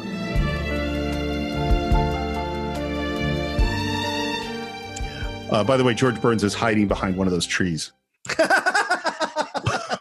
Screw you for ruining that for me. So here's the ultimate review on this movie. We had we watched it with Jax. Oh, and he has been very much like I only want to watch animated things. I only want kids. It's a grown up thing. I don't want to watch it. I don't want to watch it. And I said, but let's let's try it. And frequently I break the movie into sections because I'm typing so much that it's it's not that fun for me. We watched 35 minutes of it and I paused it because my fingers were tired and I had to go, you know, shake my hands out a little bit. And Jax went, "Don't pause it." we watched the whole movie. He was in silence the whole time, just completely in it. And I turned to him at the end and I said, What'd you think? Did you like it? And he went, "Pfft." and I went, Really? Because it seemed like you were really interested. And like five minutes later, he came to me and he said, You know what, Dad? I loved it. Oh, yeah. Wow. He loved that movie. The reception, religious people, atheist people, agnostics loved it. Yeah. Catholic people loved it. Jewish people loved it. You know, it's funny. We did a comedy about religion, Life of Brian, which religious people hated, and understandable Yeah. why. And this one, which says I'm not any one of these religions, l- religious people loved it. Yeah. Uh, Roger Ebert put it in his top 10 movies of the year, which 1977 is Star Wars and Annie Hall, all sorts of great movies that year. Uh, it earned $51 million, um, which is, you know, from a $2.2 million budget, pretty good. Uh, Gelbart was nominated for Best Adapted Screenplay, didn't win. I found one other thing I wanted to say, and then we can get into final thoughts, which is, uh, is Carl Reiner just passed away, and Steve Martin wrote a wonderful article in the New York Times Oh. about his relationship with Carl Reiner and Oh. basically said that it's not that he learned comedy from Carl Reiner because he understood comedy, but what he really learned was how to be a person. Yeah. Is that he was such a, I mean, he, you know, if you ever read his book, Born Standing Up, have you read that one?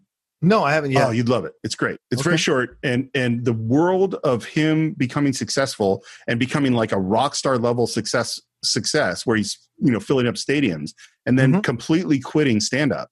It's fascinating, and he was a wreck. He had no life. He had no because he just was on the road. He he didn't have any relationships. He was just really messed up. And when he starts working on the jerk, he learned how to exist in the world. He, he drove to set every day um, with Carl, and Carl would pick him up in his Honda Civic because there was a gas shortage and he wanted to save gas. And so Steve Martin bought a Honda Civic because that's what Carl Reiner did. Like uh, Carl Reiner had the last place in Los Angeles that delivered real seltzer water to him, and so Steve Martin got that. And he just like, and and he said that Carl Reiner was just so kind and decent. And and he, that's how he learned how to direct. So when steve martin became his own director he was imitating carl reiner. Oh wow. and this this is the last thing he said in his this article and i'll just read it to you. So carl i raise my glass of seltzer and flip through the rolodex of words that apply to you. Talent energy wisdom humor. But for me one of your qualities stands out that is not often cited in the legacies of the famous decency all along, it was your decency that infused and invigorated your incredible gifts. Damn. That's great. Yeah. Well, and you think we talked about his son, Rob Reiner, is one of those mm-hmm. directors that people just love to work with, who was kind and gentle. And so we have Carl, and, and yeah, we I made some comments about you know what they said about Teri Garr, and I'm not ignoring that stuff. But Carl Reiner is one of these people that says you don't have to be a Kubrick or, or Ridley Scott or James Cameron who terrorize the people that work for you. You can have a really lovely time and make a really lovely movie. Yeah. Uh, what are your final thoughts? Uh, this is a film, as I said at the beginning. It's act- It's surprisingly topical. Universal conversations, universal questions, universal themes, universal explorations of our meaning, our exi- the meaning of our existence, our worth in the world, uh, why we were created. All of it is here for you to explore if you want to explore it. And it's delivered in such fantastic detail and um, very memorable exchanges between George Burns and John Denver that will, if your heart is open to it, if your soul is open to it, if your mind is open to it, that will leave a mark on you and uh, will have you thinking about things and might change you if you've never seen this movie. If some of you are listening to us and you've never seen the movie and you're going to go back and watch it, don't be surprised that after you're done with this movie, you have a bit of a you know very strong reaction to it emotionally, or a strong reaction to it uh, intellectually, uh, and maybe uh, you know kind of take a take a little bit of stock about what's going on in the world and what's going on with you. Um, I would not be surprised. And it's you know, and aside from all of that, fantastic direction, great actors all throughout. Um, and there's not an in, unbelievable moment in the movie, not one uh, second that you question what's happening. Everyone delivers what they're supposed to deliver, scene to scene, and it works so well. Um, and at the end, you might be, you might just have a little smile on your face as well when the movie is over. And who doesn't want that uh, from a film like this? So that's my final thoughts. I feel like, in a weird way, I've kind of given my final thoughts. But, okay. You know, this movie has been so it's just so influential on me and i really didn't realize it and you don't you know you don't think of this kind of small comedy in the mid 70s as like an influential philosophical movie but it is and yeah. uh, basically just about everything that god says in this movie is what i believe even yeah. though i'm an atheist study it listen to the words think about it and most importantly man be kind yeah cherish each other it's our world. We can make it work if we work together. And if we don't it's going to go down the drain, just like God said. Mm-hmm. So that's what we think of Oh God. We'd love to hear what you think. Visit us on our Facebook page, although I'm still banned from Facebook and have been for two months. Maybe someday they'll let me back in, but uh, do a search for the Cine-Files. You can subscribe to the show on iTunes or YouTube, Spotify, Stitcher, Anchor FM. Please leave reviews on iTunes. They're very, very important to us. We love reading your comments and interacting with you on YouTube. If you haven't seen Oh God and you can buy it or stream it along with every other movie we've ever uh, reviewed on cine-files.net. You could support the show on patreon.com slash the Cine-Files, where we have a whole bunch of new stuff we're doing, including special questions that you can ask, combined episodes of the show so you don't have to sit through those two part breaks, um, all sorts of stuff, and Cine-File Shorts, which we now release every week. So that's patreon.com slash the Cine-Files. You can follow me on Twitter at SR Morris, at Instagram at SR Morris1. The Cine-Files you can follow on Twitter at Cine underscore files with an F. The Cine-Files podcast on Instagram. John, how how can they reach you? You can always reach me at The Rocha Says on Twitter and on Instagram. And if you want to see uh, more of my content that I do outside of the Cine-Files, go to uh, you, my YouTube channel, youtube.com slash John Rocha Says. So much great content on there. Steve and I just did a review of Hamilton uh, for Disney, that uh, the Disney Plus uh, uh, release of Hamilton. We did a nice 40 minute in depth review of Hamilton and got nerd deep into that show as well. So, and with if Steve has more time in the future, I will definitely have him on again, we have just an easy rapport reviewing movies, and it's a lot of fun to do that with him. So look for that, all that content there. Of course, sports, pro wrestling, movies, entertainment. It's all there, and those more. And then there's more coming. And if you want to be part of my Patreon, Patreon.com/slash John Rocha, uh, we've got four new shows uh, on the Patreon for patrons to enjoy uh, ahead of uh, the everybody else. So there you go. That's uh, my plugs for everything. Well, I love, I always love coming on Outlaw Nation, and maybe someday you will teach me the lesson of brevity. You know, we'll no, ever get there. You and I have never be taught that lesson. That's for sure. um, so that is it for this week. We will see you next time on the Cine-Files with another great film.